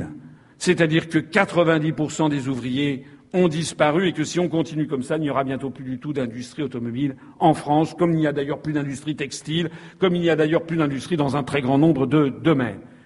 Et au même moment, cet article 63, je le disais tout à l'heure, a facilité scandaleusement l'évasion fiscale des grandes fortunes et des grandes entreprises. Et au même moment, cet article 63, qui interdit tout contrôle des mouvements de capitaux, a permis à des très grandes fortunes internationales de racheter notre patrimoine public. L'émir du Qatar a pu racheter l'hôtel Georges V à Paris, l'hôtel Prince de Galles à Paris, l'hôtel Martinez à Cannes, le Paris Saint-Germain, 4,9% du capital de Vinci pour nos autoroutes. Et puis, il n'y a pas que l'émir du Qatar. Les fonds d'investissement chinois ont racheté dans le Bordelais, je crois qu'il y a des dizaines de châteaux qui ont été rachetés par des Chinois. Des fonds d'investissement chinois ont acheté pour 1600 hectares de terre dans le Berry en avril 2016. Et puis, c'est un, un, propriétaire de casino à Macao qui a racheté dans le vignoble de Bourgogne. Je suis désolé, c'est un peu de la provocation de parler du vignoble de Bourgogne ici. Mais le château de Gevrey-Chambertin a été racheté par un propriétaire de casino chinois à Macao, avec sans doute de l'argent. Euh, pendant que le château de Pomard a été racheté par un investisseur américain. Donc tous ces rachats-là ont été effectués sous l'empire de cet article 63. Le Frexit permettra d'interdire les délocalisations en réinstaurant le contrôle des mouvements de capitaux. Contrôle, ça ne veut pas dire interdiction totale. On pourra autoriser des entreprises à faire des investissements à l'étranger si nous le jugeons bon. C'est ce qui existait jusqu'en 1992. Mais nous pourrons aussi interdire des délocalisations qui seraient faites uniquement pour maximiser le profit des actionnaires, alors que l'entreprise se porte très bien en France. Merci pour elle. Ce que bah, madame, sans doute Madame Artaud n'a toujours pas compris. Je signale, je signale, j'ai eu un journaliste qui me disait, ah oui, alors vous voulez remonter, vous voulez remonter à, quasiment à l'homme de Cro-Magnon. Mais je lui attendez, Sur les 195 pays du monde, il n'y a que les pays de l'OCDE qui procèdent à ce système, c'est-à-dire que la grande majorité des pays de la planète maintiennent un contrôle des mouvements de capitaux, à commencer par ceux qui sont en fort développement, comme la Chine, l'Inde, l'Asie du Sud-Est, par exemple. La situation actuelle, d'ailleurs, vaut le coup d'être soulignée. Elle est totalement asymétrique parce qu'elle permet, je le disais à l'instant, à des fonds d'investissement venus de Chine ou du Qatar d'acheter des terrains, des sociétés, des biens immobiliers en France, alors que l'inverse n'est pas vrai. Les Chinois peuvent acheter 1600 hectares de terre dans le Berry, parce que nous, les pays de l'OCDE, ont accordé la totale liberté de mouvement des capitaux, mais si vous, vous gagnez 100 millions d'euros au loto, eh bien, vous ne pourrez pas acheter le moindre hectare en Chine parce que c'est interdit. L'émir du Qatar peut racheter des hôtels en France, vous ne pouvez pas racheter des hôtels au Qatar parce que c'est interdit. Eh bien, le Frexit nous permettra d'imposer le principe de réciprocité, d'en finir avec ce deux poids deux mesures. Il n'y a aucune raison, si les Qataris refusent qu'on achète chez eux, il n'y a aucune raison pour qu'on les autorise à acheter chez nous. Et nous aurons donc, et nous pourrons donc interdire, en tant que de besoin, la vente des plus grands fleurons de notre patrimoine public ou privé. C'est bien ce que veulent les Français quand même. Et nous sommes bien en démocratie. Et la démocratie, c'est bien le pouvoir du peuple quand même. Alors, grâce au Frexit, nous défendrons efficacement et sérieusement l'environnement. Et pourquoi donc? Parce que la mondialisation, le libre-échange total imposé par les traités européens, ça revient à faire fabriquer tout à 15 000 kilomètres de chez soi. Des chaussures, des vêtements, des meubles, des jouets, des produits bruns, des produits blancs, des ordinateurs, des téléphones, etc., etc. Maintenant, tout va venir de Chine, du Vietnam ou d'Asie. Quelle est, le, quelle est la, la conséquence de tout ceci? C'est un système qui permet aux grands groupes occidentaux de maximiser leurs profits pour la plus grande joie de leurs actionnaires, puisqu'ils font travailler à l'autre bout du monde avec des salaires microscopiques au Bangladesh, par exemple. C'est pour ça que Amancio Ortega est devenu l'homme le plus riche du monde. C'est le fondateur de la chaîne de vêtements Zara. Alors il fait fabriquer tous ces vêtements au Bangladesh, hein, où on a des enfants qui ont 14, 15 ans, qui sont payés un dollar par jour Comment peut-on résister? Comment est-ce que euh, tous les plans du MEDEF pour diminuer les charges sociales, tous les programmes contrat emploi jeunesse, formation permanente, etc. de Monsieur Tartampion, là, les Fillon, Hamon, Mélenchon et j'en passe, tout ceci ne mènera à rien parce que même si on supprimait l'État en France et tous les impôts et toutes les charges sociales, nous ne serions toujours pas compétitifs par rapport au Bangladesh. Voilà la réalité de la situation. Alors ça permet de faire fabriquer effectivement au Bangladesh, en Inde, en Chine, etc.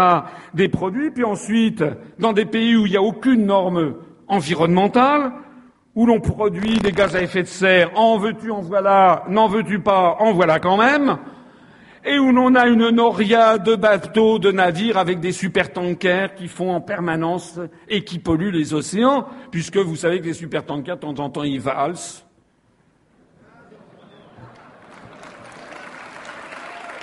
Et de temps en temps, il coule. Il y a eu récemment une course autour du monde avec des catamarans. Vous vous rappelez peut-être. Il y a eu, euh, il y a eu d'ailleurs, c'est un, Français qui a pulvérisé le record mondial. Dans cette course autour du monde, il paraît qu'il y a six compétiteurs. C'est horrible ce que je vais vous dire. Qui pendant la course ont heurté avec leur catamaran un conteneur qui flottait entre deux eaux dans l'océan Pacifique. C'est-à-dire que l'océan Pacifique, cet océan euh, découvert par les Occidentaux euh, avec euh, Wallis, avec le capitaine Cook, avec Bougainville, le pays, enfin l'autre univers, le monde de Gauguin, le monde d'Alain Gerbeau est en train de devenir une poubelle. Il y a d'ailleurs dans le nord-est du Pacifique ce continent de plastique là, qui fait, paraît-il, 1000 kilomètres de diamètre et qui circule, une espèce de vortex de produits, des déchets. Voilà le monde qu'on va laisser à nos enfants, à nos petits-enfants, c'est-à-dire une planète absolument saccagée par cette espèce de folie furieuse qui consiste à aller faire fabriquer à 15 000 kilomètres ce qu'on pourrait faire fabriquer juste à côté de chez soi. Ça veut dire qu'il y a une contradiction absolue entre le fait de militer pour la construction européenne, pour la mondialisation, comme le fait EELV par exemple, tout en se proclamant environnementaliste, puisque c'est justement Ce système qui consiste à les, faire, travailler au bout du monde dans des conditions de quasi-esclavage des populations surexploitées et dans des conditions de dégradation de l'environnement total pour assurer la, la, consommation de peuples qui, de l'autre côté de la planète, d'ailleurs, ont de moins en moins d'emplois. Voilà la situation dans laquelle nous sommes. Ce système est l'un des principaux responsables de la montée du chômage en Europe et de la détérioration de l'environnement planétaire. En rompant avec la logique de la mondialisation, le Frexit permettra enfin de protéger sérieusement la planète. Le Frexit ne mènera pas à l'autarcie. Je ne vous propose pas, bien entendu, de refermer la France sur le monde. La France continuera à exporter et à importer. Mais nous essaierons de développer un libre-échange ciblé avec une priorité donnée aux circuits courts, à la fois pour recréer de l'emploi et aussi pour protéger l'environnement planétaire.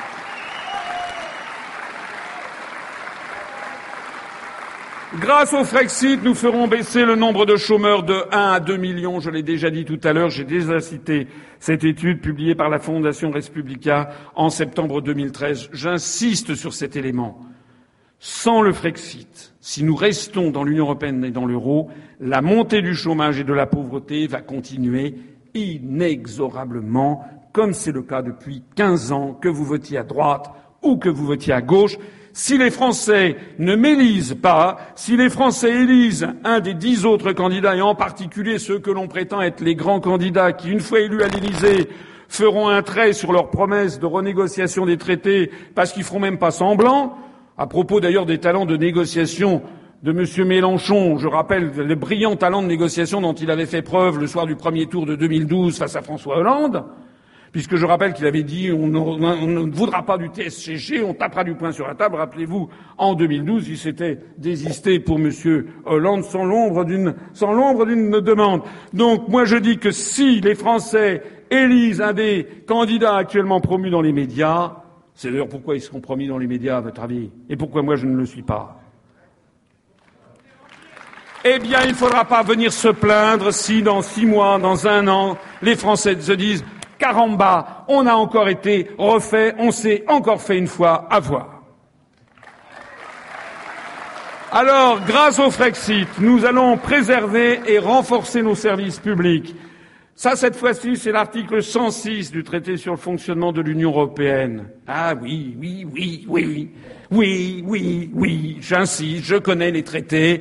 Et c'est vrai qu'on aimerait beaucoup qu'il n'y ait pas de candidats qui connaissent les traités. On aimerait beaucoup que les Français restent ignorants des traités européens qui sont à l'origine du désastre national que nous vivons actuellement. Alors l'article 106 du traité sur le fonctionnement de l'Union européenne impose une mise en concurrence et pousse à la privatisation de nos services publics. C'est pas moi qui le dis, c'est impo imposé, c'est d'ailleurs confirmé euh, par les rapports sur les grandes orientations de politique économique. C'est la raison pour laquelle, en sortant de l'Union européenne, nous pourrons faire une croix sur l'article 106. Nous pourrons protéger, et je m'y engage solennellement, nous pourrons protéger les services publics, non seulement parce qu'ils sont hérités de la libération, non seulement parce qu'ils ont rencontré un formidable consensus national, mais non seulement parce qu'ils ont abouti à des grands succès, EDF, la SNCF furent des très grands succès, mais aussi parce que c'est une grande tradition nationale qui remonte, comme je l'explique souvent, à Saint-Louis. C'est Louis IX qui, en 1260, a créé le premier établissement public en matière de santé. C'était l'hôpital des 15-20. 15-20, ça veut dire 15 fois 20, ça veut dire 300. C'était 300 lits pour les aveugles. C'était à Paris. C'était en 1260. Et quelques décennies après, après la mort de Louis, IX en 1270, après sa canonisation demandée par les Français et accordée par le pape Boniface VIII en 1297, en 1303, c'est son confesseur, qui était également le confesseur de sa veuve, la reine Marguerite, qui écrit comment le roi Louis IX a créé l'hôpital des 15-20 et qu'il dit c'était pour loger et soigner les indigents sur la bourse du roi c'est-à-dire en vieux français sur la bourse du roi, c'est-à-dire sur le trésor public. Ça fait 757 ans que les Français attendent de l'État et du chef de l'État qu'il assure avant toute chose la justice et l'égalité sociale entre les Français. C'est une honte. C'est une honte que de voir quelqu'un comme M. Fillon ou comme M. Hamon qui le prépare, parce que ce sont les injonctions européennes, de préparer le démantèlement de la sécurité sociale. C'est une honte que de démanteler ce qui fait que nous sommes tous citoyens français et que, au grand moment d'une vie, c'est-à-dire à la naissance, pour l'éducation, lors d'une maladie, lors des rapports avec la justice et à la mort, nous devons être tous traités de la même façon. C'est la raison pour laquelle je prends l'engagement de mettre un terme à la privatisation rampante de nos services publics et à garantir, à inscrire dans la Constitution le caractère public des grands services publics à la française, quitte à les renationaliser d'ailleurs. Ce sera donc EDF, GDF, La Poste, la SNCF, Orange, la gestion des sociétés d'autoroutes, la gestion des sociétés d'adduction d'eau, TF1, Télédiffusion de France et également toute banque bénéficiant de fonds publics qui seront renationalisés. Alors, grâce au Frexit, nous défendrons nos acquis sociaux et nous rétablirons notre démocratie. Comment? Eh bien parce que sans que les Français n'en aient conscience, l'article 121 du traité sur le fonctionnement de l'Union européenne impose chaque année des grandes orientations de politique économique à la France. C'est la véritable feuille de route économique et sociale que la Commission européenne fixe au gouvernement. Peu importe d'ailleurs sa couleur politique et les promesses de campagne. Pour 2017, par exemple, Bruxelles réclame du futur président et de son futur gouvernement qu'il augmente la TVA et qu'il baisse l'impôt sur les grandes sociétés. Demande qu'il démantèle le droit du travail et les professions réglementées, les avocats, les notaires, les médecins, les pharmaciens, les artisans taxis, les commissaires aux comptes, les experts comptables, etc., etc., seront progressivement déréglementés. Je suis d'ailleurs sidéré d'entendre parfois, j'en ai dans, dans, mon entourage, un avocat qui me dit qu'il s'apprête à voter Macron. Je lui dis, mais est-ce que vous vous rendez compte de ce que vous êtes en train de faire? C'est-à-dire que vous êtes en train de voter pour quelqu'un qui, à terme, à horizon de cinq ans ou dix ans, va vous imposer un truc du style directive des travailleurs détachés, c'est-à-dire que bientôt, eh bien, vous serez concurrencé par des Bulgares, des avocats ou roumains qui viendront en France et qui seront payés au salaire roumain. C'est vraiment ça que vous voulez? Ah, ah j'y avais pas pensé. Pour 2017, le rapport sur les grandes orientations économiques fixées par la Commission européenne en vertu de l'article 221 postule que le prochain président doit baisser le SMIC et les prestations chômage. Postule qu'il doit aggraver encore la politique de rigueur. Postule qu'il va, il doit asphyxier économiquement les communes. Tout ceci, c'est le programme commun de tous ceux qui vont rester dans l'Union européenne. Il faut que les Français le sachent. Je l'ai dit maintenant depuis 15 jours qu'a commencé la, campagne électorale. Je l'ai présenté trois fois lors du débat il n'y a jamais la moindre reprise par le moindre média de cette affaire. Quant à mes autres, aux autres candidats, vous avez vu, ils étaient là, tétanisés, serrés les fesses, parce qu'ils ne savent pas quoi répondre. Eh bien, la réponse, c'est vous qui allez la porter le 23 avril en votant pour François Asselineau.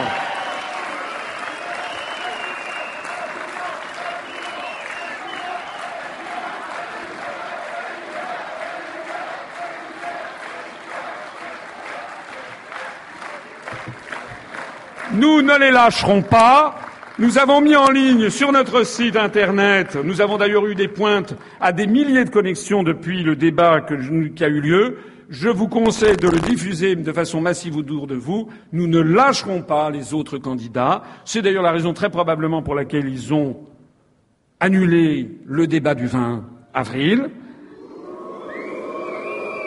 Parce que ces grands démocrates en fait, se comportent comme des aristocrates, c'est-à-dire qu'ils sont les aristocrates des sondages Made in BFM, et qu'ils considèrent donc qu'ils n'ont pas à débattre avec la Valtaille. Voilà ce que c'est. Le problème, c'est que la Valtaille est en train de prendre le pouvoir. Voilà ce que c'est.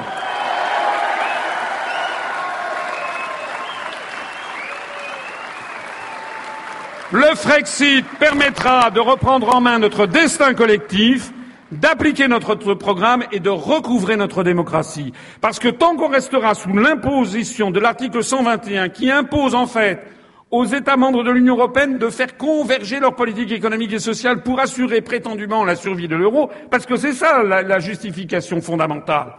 Eh bien, tant que nous resterons sous l'empire de cet article-là, il n'y aura plus de démocratie en France. C'est aussi simple que ça. Et d'ailleurs, comme nos parents, nos grands-parents, nos arrière-grands-parents se sont battus. Moi, je me rappelle quand j'étais petit, en 1964 ou 65, j'avais un grand-père qui m'avait dit euh, Tu as de la chance, tu auras une meilleure vie que nous.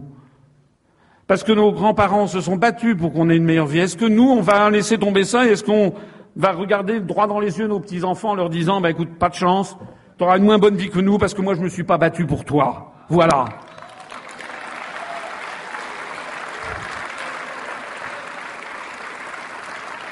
Le Frexit va permettre de reprendre en main notre destin collectif, d'appliquer notre programme et aussi de rendre la démocratie aux Français. Ça veut dire que, à partir du moment où nous aurons le choix de nos, de nos politiques économiques, sociales, budgétaires et autres, eh bien, lorsque les Français voteront à droite, ils auront une politique de droite. Et lorsqu'ils voteront à gauche, ils auront une politique de gauche. Ça s'appelle la démocratie. Actuellement, on vote à droite, on vote à gauche, on a toujours la même politique, celle de l'oligarchie qui pilote Bruxelles et qui est en train de vouloir faire élire Macron de force à l'Élysée.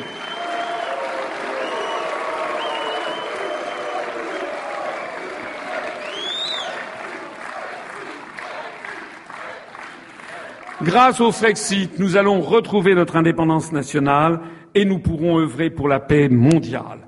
La sortie de l'Union européenne, la sortie de la politique étrangère de sécurité et de défense, la sortie de l'OTAN, ces trois sorties vont nous libérer de la soumission militaire à Washington. Le Frexit va nous permettre de ne plus être impliqués dans les guerres illégales et criminelles et néocoloniales, nous allons contribuer à notre sécurité intérieure parce que nous ferons diminuer drastiquement le risque d'attentats terroristes, parce qu'on ne peut pas prétendre aller bombarder des populations au Moyen-Orient et s'étonner ensuite de risquer des attentats sur le sol national.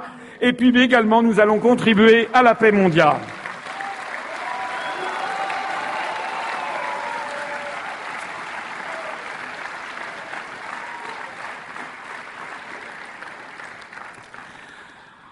Enfin, grâce au Frexit, nous renouerons avec la francophonie et tous les pays du monde.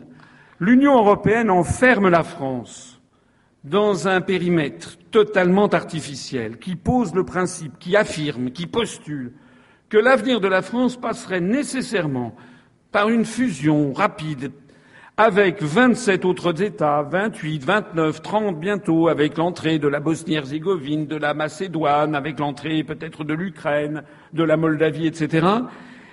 Et tout ceci parce que nous appartiendrions à ce concept euh, abstrait qui est celui d'un continent euh, géographique.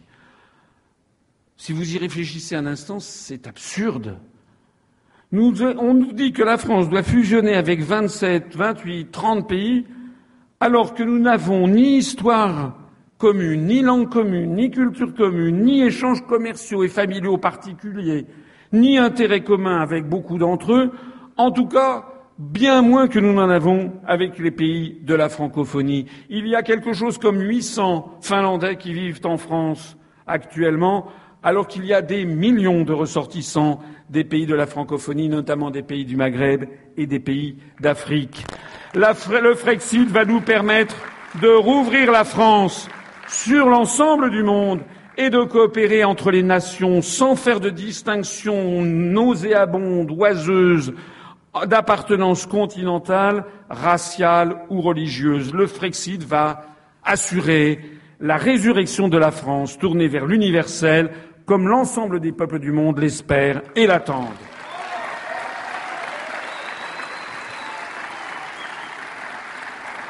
Je précise que le Frexit n'est pas mon seul programme.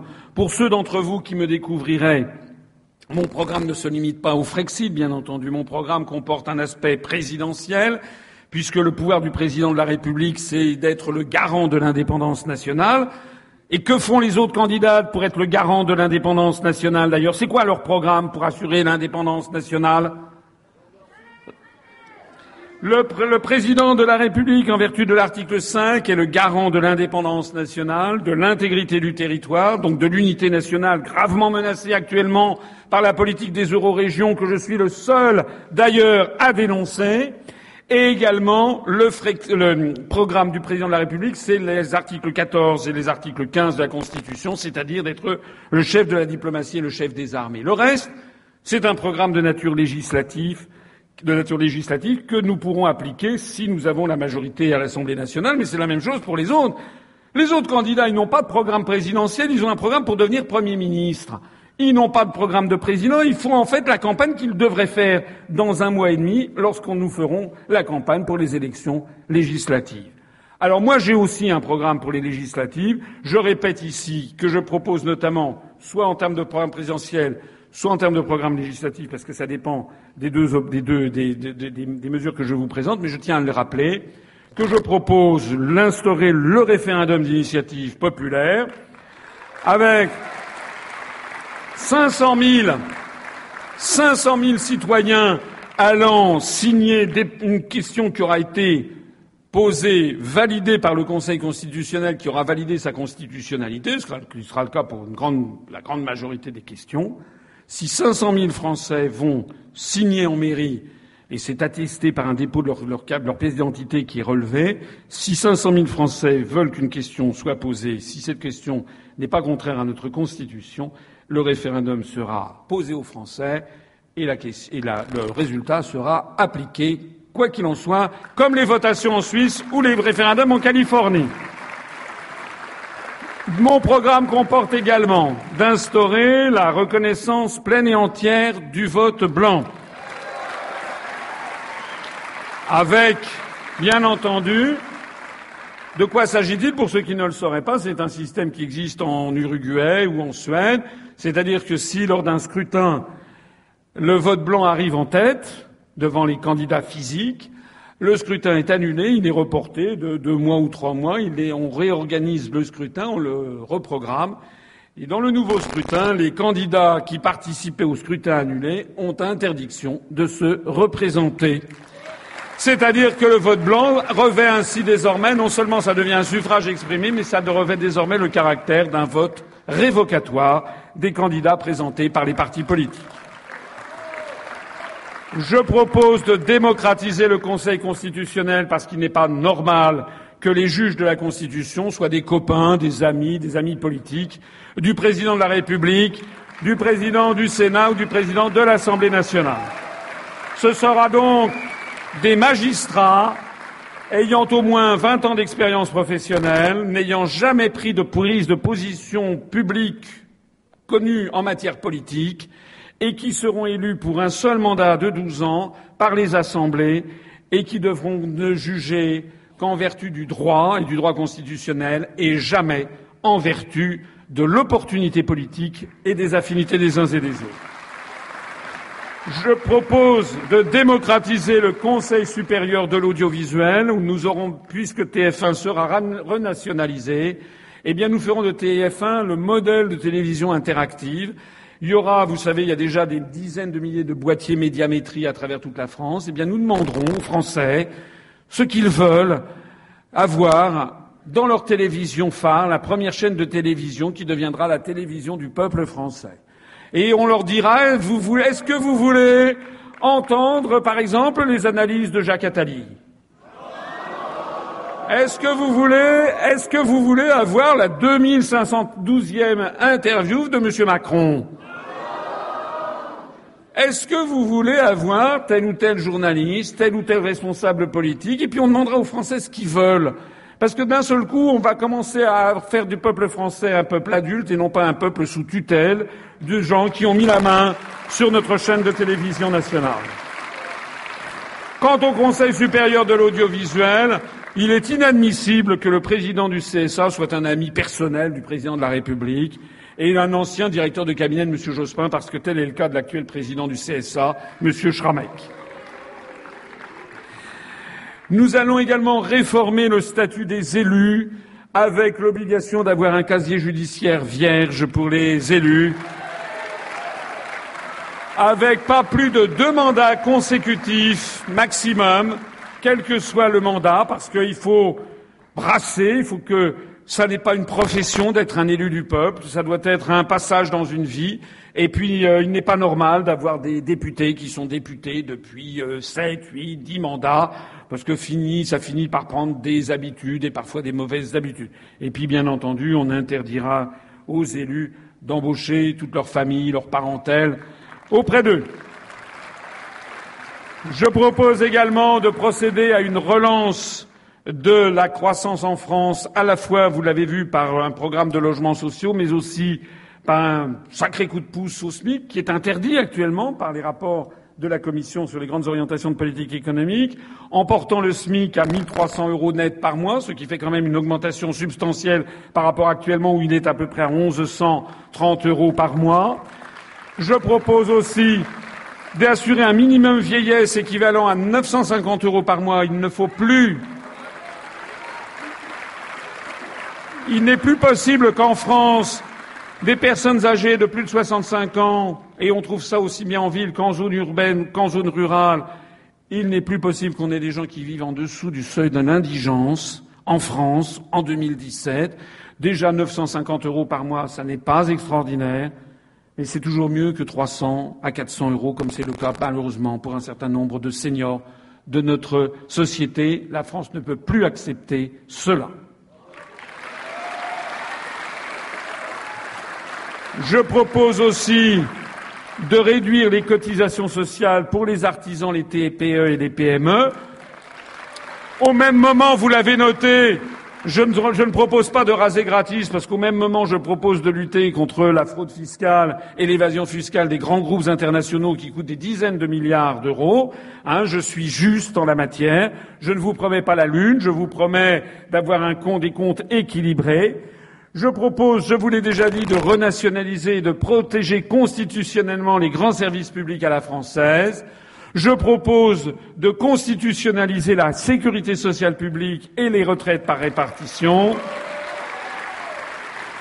Je propose d'interdire les OGM, y compris dans la nourriture animale. De lancer un grand programme de logements sociaux je propose aussi des quantités de choses en matière d'éducation, en matière de liberté publique, notamment la fin de l'état d'urgence permanent, notamment également la protection des lanceurs d'alerte, notamment si je suis élu, si je suis élu, j'accorderai immédiatement l'asile politique à Snowden et à Assange. Je vous propose de vous reporter sur le site aslino2017.fr pour aller regarder dans chacun des domaines d'activité qui vous intéressent les mesures que je propose dans ce programme, qui est en partie un programme de nature législative, je vous l'ai dit tout à l'heure.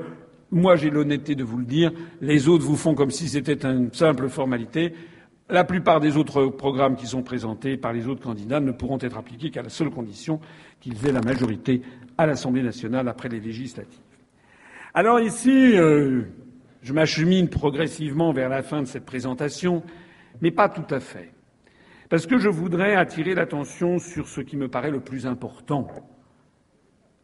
Nous sommes, oui, on va supprimer le RSI, je n'en avais pas parlé. C'est une catastrophe, le RSI, tout le monde le sait. Je voudrais ici prendre de la hauteur de vue, si vous me le permettez, avec vous. Nous n'avons pas affaire aux élections législatives. Il ne s'agit pas non plus de l'élection de Miss Monde. D'ailleurs, je n'en ai pas la plastique. Qui a ri dans l'assistance? Il s'agit d'élire le chef de l'État. Il s'agit de ce moment fondamental entre tous qui arrive une fois tous les cinq ans, où le peuple français doit se prendre la tête dans les mains pendant quelques instants en se disant à qui est-ce que je vais remettre les destinées du pays, qui est-ce en qui j'ai confiance pour qu'il puisse naviguer la Maison France au mieux des intérêts du peuple français, qui va être redevable vis-à-vis du monde et vis-à-vis de notre histoire de ce qui se sera passé. Il s'agit donc d'un moment important. On ne doit pas traiter l'élection présidentielle par-dessus la jambe avec des formules marketing. Moi, je vous propose tout simplement, avec le programme, avec le Frexit, d'obéir à la Constitution, puisque le président de la République est le garant de l'indépendance nationale. C'est écrit en lettres de feu, si j'ose dire, dans l'article 5 de notre Constitution. J'insiste sur le fait que les autres ne vous le proposent pas. J'insiste sur le fait que la France, étymologiquement, ça veut dire le pays des Franken, le pays des hommes libres. Je signale que la France ne peut être la France que si elle est libre, souveraine et indépendante. Je ne me résoudrai jamais à voir mon pays asservi à une oligarchie étrangère. Et en fait, en proposant le Frexit, je propose de renouer le fil de l'histoire de France, interrompu en 1992 avec le traité de Maastricht. En fait, je vais ici faire vous montrer deux vidéos.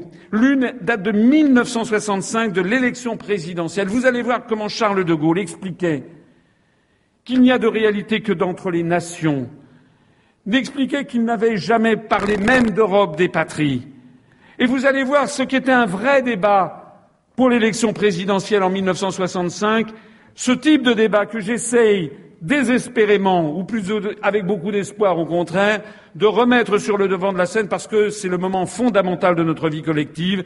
Il est fondamental que l'on s'intéresse sur, que l'on s'interroge sur les éléments essentiels de notre histoire et de l'avenir de la France. Écoutons Charles de Gaulle avec Michel Droit pendant la première élection présidentielle au suffrage. Oui, c'est ce qu'on avait appelé, bien que vous n'ayez pas, je crois, prononcé la formule, c'est ce qu'on avait appelé l'Europe des patries à ce moment-là. Je n'ai jamais parlé d'Europe des patries. C'est comme la tendance suit.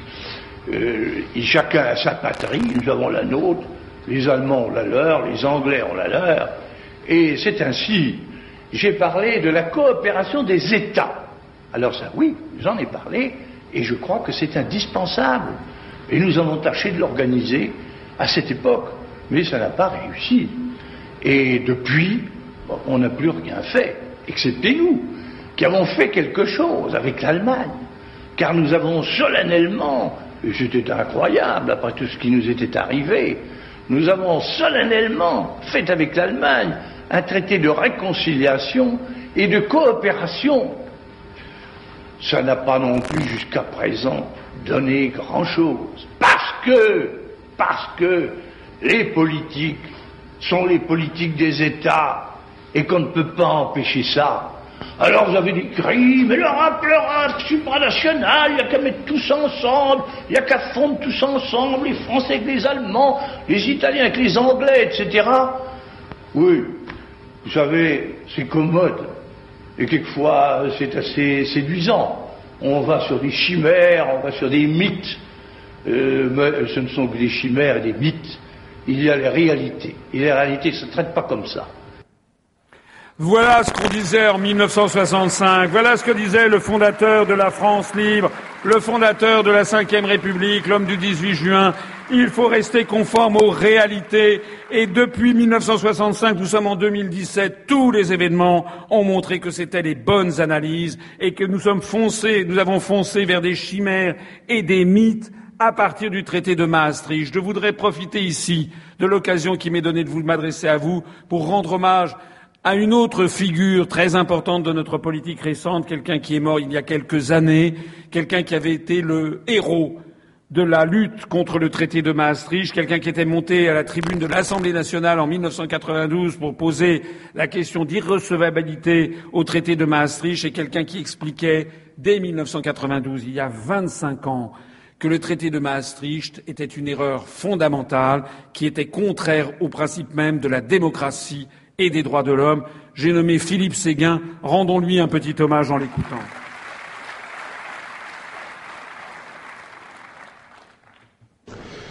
Je voudrais croire que nous sommes tous d'accord au moins sur un point, l'exceptionnelle importance, l'importance fondamentale du choix auquel nous sommes confrontés.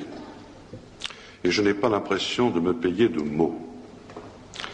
C'est en tout cas avec gravité que je viens inviter cette Assemblée à opposer l'irrecevabilité au projet de loi constitutionnelle qui lui est soumis, projet que le gouvernement nous présente comme préalable à la ratification des accords de Maastricht, négociés le 10 décembre 1991 par les chefs d'État et de gouvernement des pays membres des communautés européennes et signé le 7 février dernier.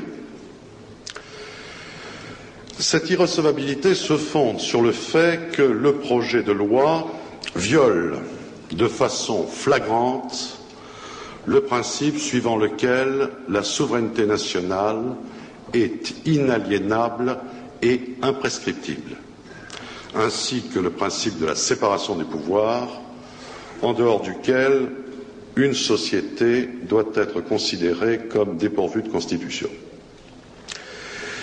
Il existe en effet, au-dessus même de la charte constitutionnelle, des droits naturels, inaliénables et sacrés, à savoir pour nous les droits de l'homme et du citoyen tels qu'ils ont été définis par la déclaration de 1789. Et quand l'article 3 de la Constitution du 4 octobre 1958 rappelle que la souveraineté nationale appartient au peuple, il ne fait que reconnaître le pacte originel qui est depuis plus de 200 ans le fondement de notre État de droit. Nulle assemblée ne saurait donc accepter de violer délibérément ce pacte fondamental. La question, de la séparation des pouvoirs se pose dans les mêmes termes. Aucune assemblée n'a compétence pour se dessaisir de son pouvoir législatif par une loi d'habilitation générale dépourvue de toute condition précise quant à sa durée et à sa finalité. A fortiori, aucune assemblée ne peut déléguer un pouvoir qu'elle n'exerce qu'au nom du peuple. Or, le projet de loi qui nous est soumis comporte bien une habilitation d'une généralité telle qu'elle peut être assimilée à un blanc-seing. Et nous voilà confrontés à une situation tout à fait extraordinaire dans notre histoire constitutionnelle, puisque pour la première fois, on demande au Parlement de constitutionnaliser par avance des textes qui n'existent pas encore et qui ne seront pour la plupart même pas soumis à sa ratification dès lors qu'il s'agira de normes communautaires directement applicables. On demande donc au Parlement, qui n'en a pas le droit, rien de moins que d'abandonner sa compétence législative aux organes communautaires chaque fois que ceux-ci le jugeront nécessaire pour l'application du traité.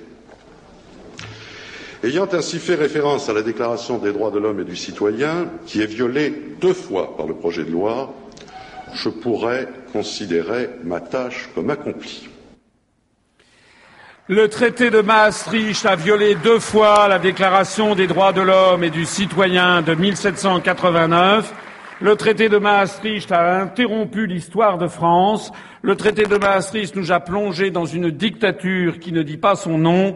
Le traité de Maastricht a débouché sur cette dictature que les Français ont découverte enfin lorsque le non au référendum de 2005 a été purement et simplement violé par nos dirigeants. Eh bien, moi, je vous propose, je vous propose de faire de l'élection présidentielle la réponse à ceux qui ont violé le référendum du 29 mai 2005.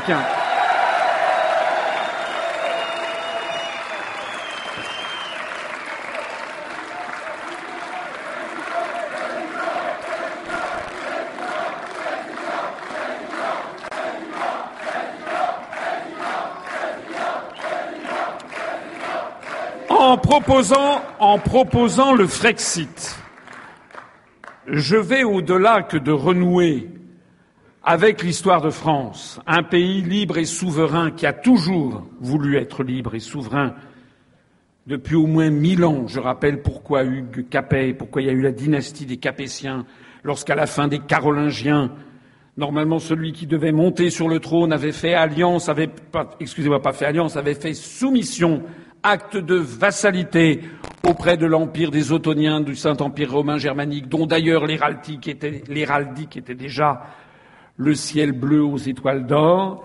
C'est à ce moment-là que les seigneurs de France réunis à Noyon ont fait un coup d'État, dans un espèce de coup d'État dans le palais royal, et ont imposé un changement de dynastie avec l'accession d'Hugues Capet au trône de France, parce que Hugues Capet avait refusé de se soumettre à l'empire des Ottoniens. La France ne peut pas être soumise à un autre, à une autre puissance qu'à elle-même, et depuis 1789 n'obéit et ne doit obéir qu'au seul peuple français.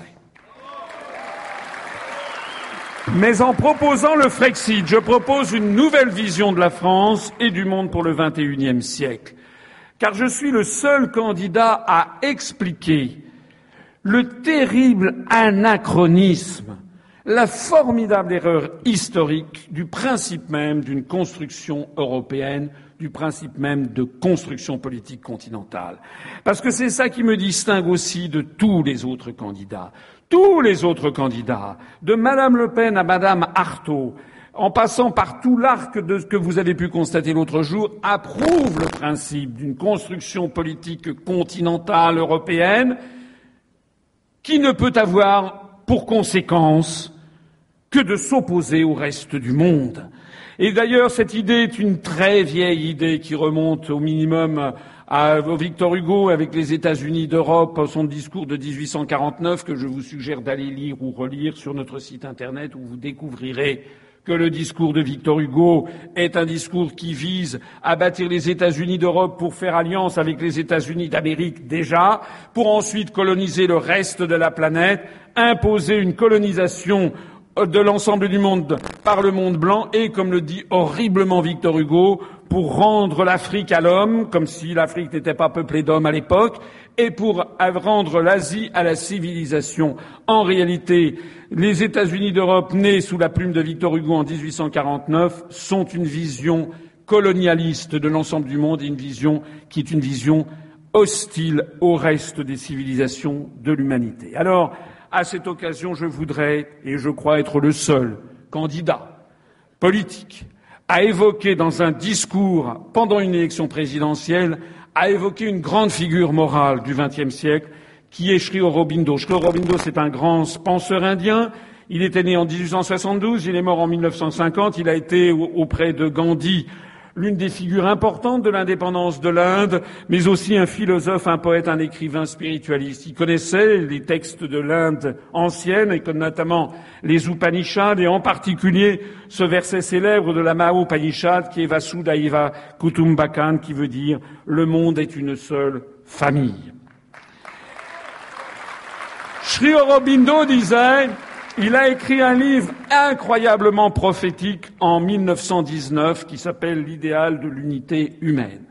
Il écrit ce livre à l'issue de la Première Guerre mondiale, au moment où l'on parle du projet d'Aristide Briand des États-Unis d'Europe, qui refait surface à cette occasion. Et dans cet ouvrage, Sri Aurobindo consacre un article entier au projet d'États-Unis d'Europe. C'est un texte qui a 98 ans. Je vous en cite le meilleur passage. Seule l'expérience peut montrer si les États-Unis d'Europe peuvent se former et si, une fois formés, ce genre d'unité européenne peut subsister et se parfaire en dépit de toutes les forces de dissolution et toutes les causes de querelle qui pendant longtemps chercheront à la pousser au point de rupture. Mais, en l'état actuel de l'égoïsme humain, il est évident que si cette unité européenne se formait, elle deviendrait un instrument terriblement puissant de domination et d'exploitation du reste du monde par le groupe de nations à présent à l'avant-garde du progrès humain, inévitablement, elle éveillerait l'idée antagoniste d'une unité asiatique et celle d'une unité américaine. Or, même si le remplacement des petites unités nationales actuelles par des groupements continentaux marquent un certain progrès vers l'union finale de toute l'humanité, leur formation, cependant, entraînerait des cataclysmes d'un genre et d'une étendue qui éclipseraient la dernière catastrophe, celle de la Première Guerre mondiale, et pourrait bien réduire à néant les espoirs de l'humanité au lieu de rapprocher leur accomplissement. Mais l'objection principale à l'idée des États-Unis d'Europe est que le sentiment général de l'humanité cherche déjà à dépasser les distinctions continentales et à les subordonner à une idée humaine plus large. De ce point de vue, une division sur des bases continentales serait peut-être une étape réactionnaire du genre le plus grave et pourrait entraîner des conséquences extrêmement sérieuses pour le progrès humain. Par conséquent, si quelque ordre supranational nouveau doit se former tout ou tard après le bouleversement actuel, il faudra que ce soit une association qui embrasse l'Asie, l'Afrique et l'Amérique autant que l'Europe et essentiellement une organisation de la vie internationale composée de nations libres.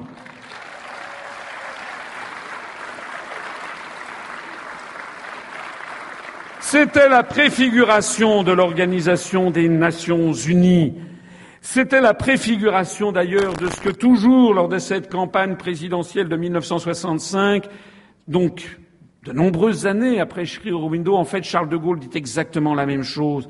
Le devoir de la France, ce n'est pas de participer à une je ne sais quel nationalisme européen, parce que les autres, en vous disant qu'ils veulent construire l'Europe, ils vous proposent en fait un nationalisme européen destiné à aller s'opposer à la guerre et au choc des civilisations conformément à la théorie des néoconservateurs américains. Le devoir de la France, le génie de la France, c'est justement de refuser le choc des civilisations, ce que De Gaulle avait splendidement compris. Écoutons-le, écoutons ce que disait De Gaulle en 1965 pendant la campagne présidentielle. Par conséquent, nous sommes obligés de prendre le monde comme il est et d'agir et de vivre dans ce monde-là. Alors, qu'est-ce que ça signifie? Ça signifie que la France n'a à s'interdire à elle-même aucune possibilité. La France est pour la paix. Il lui faut la paix. La France, pour renaître vraiment, pour se refaire et pour s'étendre, au sens le plus noble du terme, il lui faut la paix. Par conséquent, la France cherche la paix, cultive la paix, aide la paix partout. Comment? En étant en rapport avec tout le monde. Il n'y a aucune espèce de raison pour que nous excluions d'avoir de bons rapports avec ceci ou avec cela. Nous sommes les alliés des Américains et leurs amis, tant qu'il a l'air de subsister quelques menaces venant de l'Est sur l'Europe occidentale. Nous sommes également en termes de plus en plus étroits avec l'Europe de l'Est, parce qu'elle existe, et parce qu'il n'y a aucune espèce de raison pour que nous ne prenions pas tous ces contacts pacifiques avec elle. Nous avons pris des contacts également pacifiques et étroits déjà, assez, avec la Chine. Nous en avons avec d'autres réalités du monde, comme l'Amérique latine, comme l'Afrique, bien entendu, comme l'Inde, comme le Japon. Et pourquoi pas ce que nous appelons l'équilibre, qui va avec la paix, c'est un commencement de coopération internationale. Et c'est cela que la France cherche à aider. Et c'est pourquoi la France n'exclut les rapports, ses rapports avec qui que ce soit. Elle cherche à être en contact pratique, direct, fécond, avec tout le monde. Et elle l'est, figurez-vous. Je dirais même qu'actuellement dans le monde, si vous y faites attention, elle est la seule. Les Américains, tout puissants qu'ils sont, ne sont pas en bon terme avec tout le monde. Les Anglais non plus, pas encore. Les Allemands, je n'en parle pas. La Russie soviétique, ce n'est pas certain. Nous, nous sommes ce pays-là. C'est conforme au génie de la France. Nous n'en sommes plus à la domination et à vouloir l'établir mais nous sommes le peuple fait pour établir, aider la coopération internationale.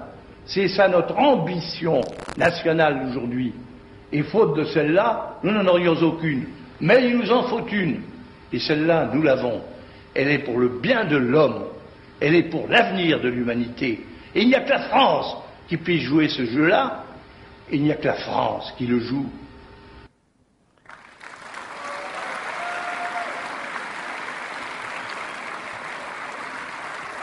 La France sortie de l'Union européenne deviendra le principal acteur de la paix mondiale, refusera les chocs des civilisations, refusera d'être le satellite de Washington, la France agira et j'agirai personnellement pour redonner à l'Organisation des Nations Unies ce qu'elle doit être. Relisez la charte de San Francisco, il n'y a rien à redire. J'en profite pour signaler d'ailleurs que les autres candidats, quand ils s'expriment, ils parlent presque tous devant le drapeau bleu blanc rouge flanqué de cette horreur qu'est le drapeau bleu aux étoiles d'or de l'Union européenne. Je dis horreur parce qu'elle est le symbole de la soumission au pouvoir d'origine divine, elle est le symbole de ce qu'a été le Saint-Empire romain germanique, elle est le symbole de notre asservissement. Mais il y a au moins un autre candidat, une candidate, si vous voyez qui je veux dire, qui ne parle que devant le drapeau bleu blanc rouge. Elle ne connaît, Madame Le Pen, que le drapeau bleu blanc rouge. Eh bien, moi, je suis le seul des candidats à s'exprimer devant le drapeau de la République française, mais aussi devant le drapeau de l'Organisation des Nations Unies, puisque nous ne sommes pas pour fermer la France sur le monde, nous sommes pour la rouvrir à l'universel. Nous sommes pour nous battre pour que toutes les nations, qu'elles soient petites comme grandes, aient leur place à l'Organisation des Nations Unies à égalité de droits et de devoirs. Et je suis le seul aussi à s'exprimer devant le troisième drapeau, qui est celui de l'Organisation internationale de la francophonie, puisque nos liens doivent d'abord et avant tout passer avec les pays et les peuples avec lesquels nous avons les liens les plus intenses, c'est-à-dire ceux de la langue, c'est-à-dire ceux des échanges familiaux, c'est-à-dire ceux des échanges avec les pays avec lesquels nous avons eu des relations historiques.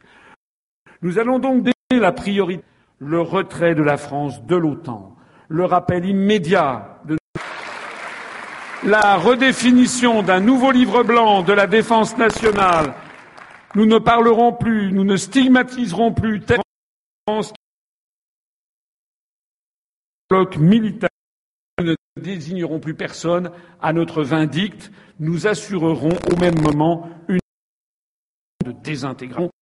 Au moment même où nous avons besoin, alors que la Russie, que la Chine, que les États-Unis accompagnés le ministre français des Affaires étrangères auprès duquel je travaillais, M. Hervé de Charette, nous étions allés à Singapour pour préparer le voyage de Jacques Chirac en 1997. Et nous étions allés en 96, je crois, à Singapour. On avait été reçus par Lee Kuan Yew, qui est décédé il y a quelques années, il y a un an ou deux. Lee Kuan Yew, qui est le père fondateur de la cité-État de Singapour, qui est un des plus grands succès de l'histoire mondiale. Un homme d'une très grande intelligence, d'origine chinoise, dont tous les Asiatiques disent que disait de lui hein, de façon humoristique, un si grand homme pour un si petit pays.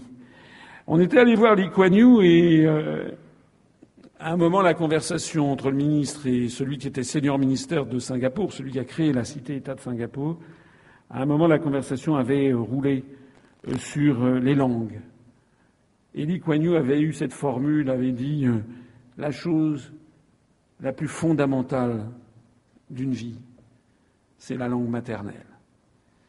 Seuls les Américains ne le comprennent pas.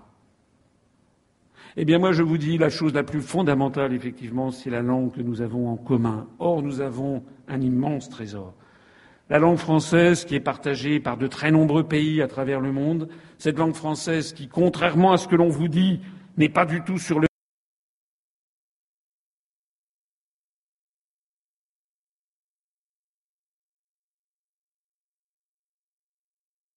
déclin si elle est sur le déclin sur un seul continent, l'Europe. Parce qu'en Europe, effectivement, tout le monde apprend le globish, c'est-à-dire cette espèce de sous-anglo-américain de bazar que tout le monde annonce dans la langue du maître. Donc l'apprentissage du français décline à toute allure en Allemagne, en Italie, en Portugal, en Espagne. Tout le monde apprend le globish, en France aussi d'ailleurs, puisqu'on apprend le globish. Mais à part ça, dans le reste du monde, la langue française est en très forte croissance planétaire, au point même que la langue française ne cesse de grimper dans le rang des langues mondiales. Le trésor que nous avons, c'est cette langue qui nous rapproche de nombreux, de plusieurs dizaines de pays à travers le monde, et qui fait que la France peut être une très grande puissance avec ses amis pour faire la francophonie. Je voudrais terminer cette présentation de mon programme par européenne, il y a une vie après une vie.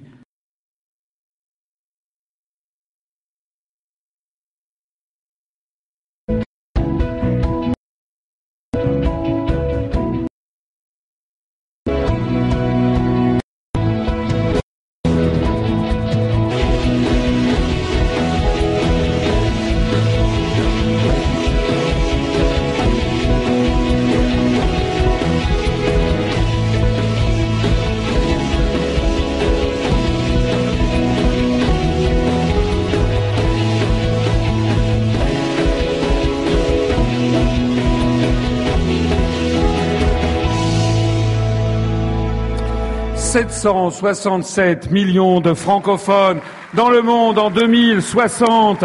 Il y a une vie après la construction européenne. L'élection présidentielle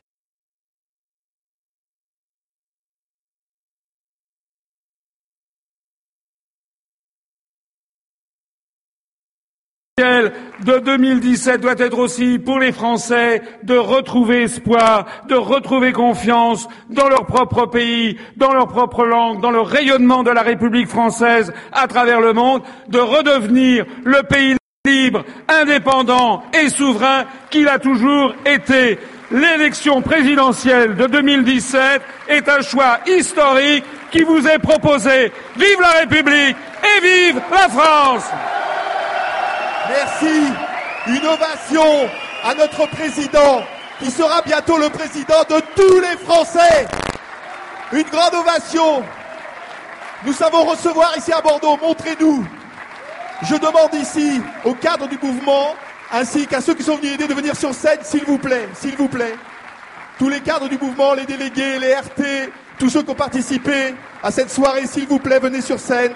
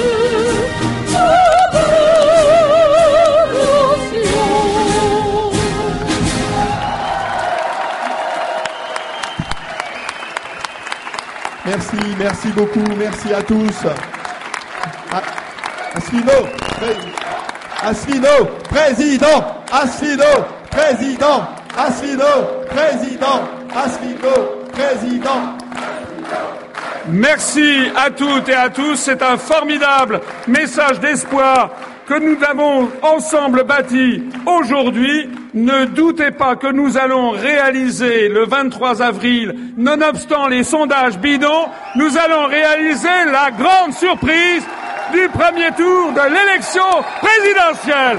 Vive la République et vive la France. Merci à toutes et à tous.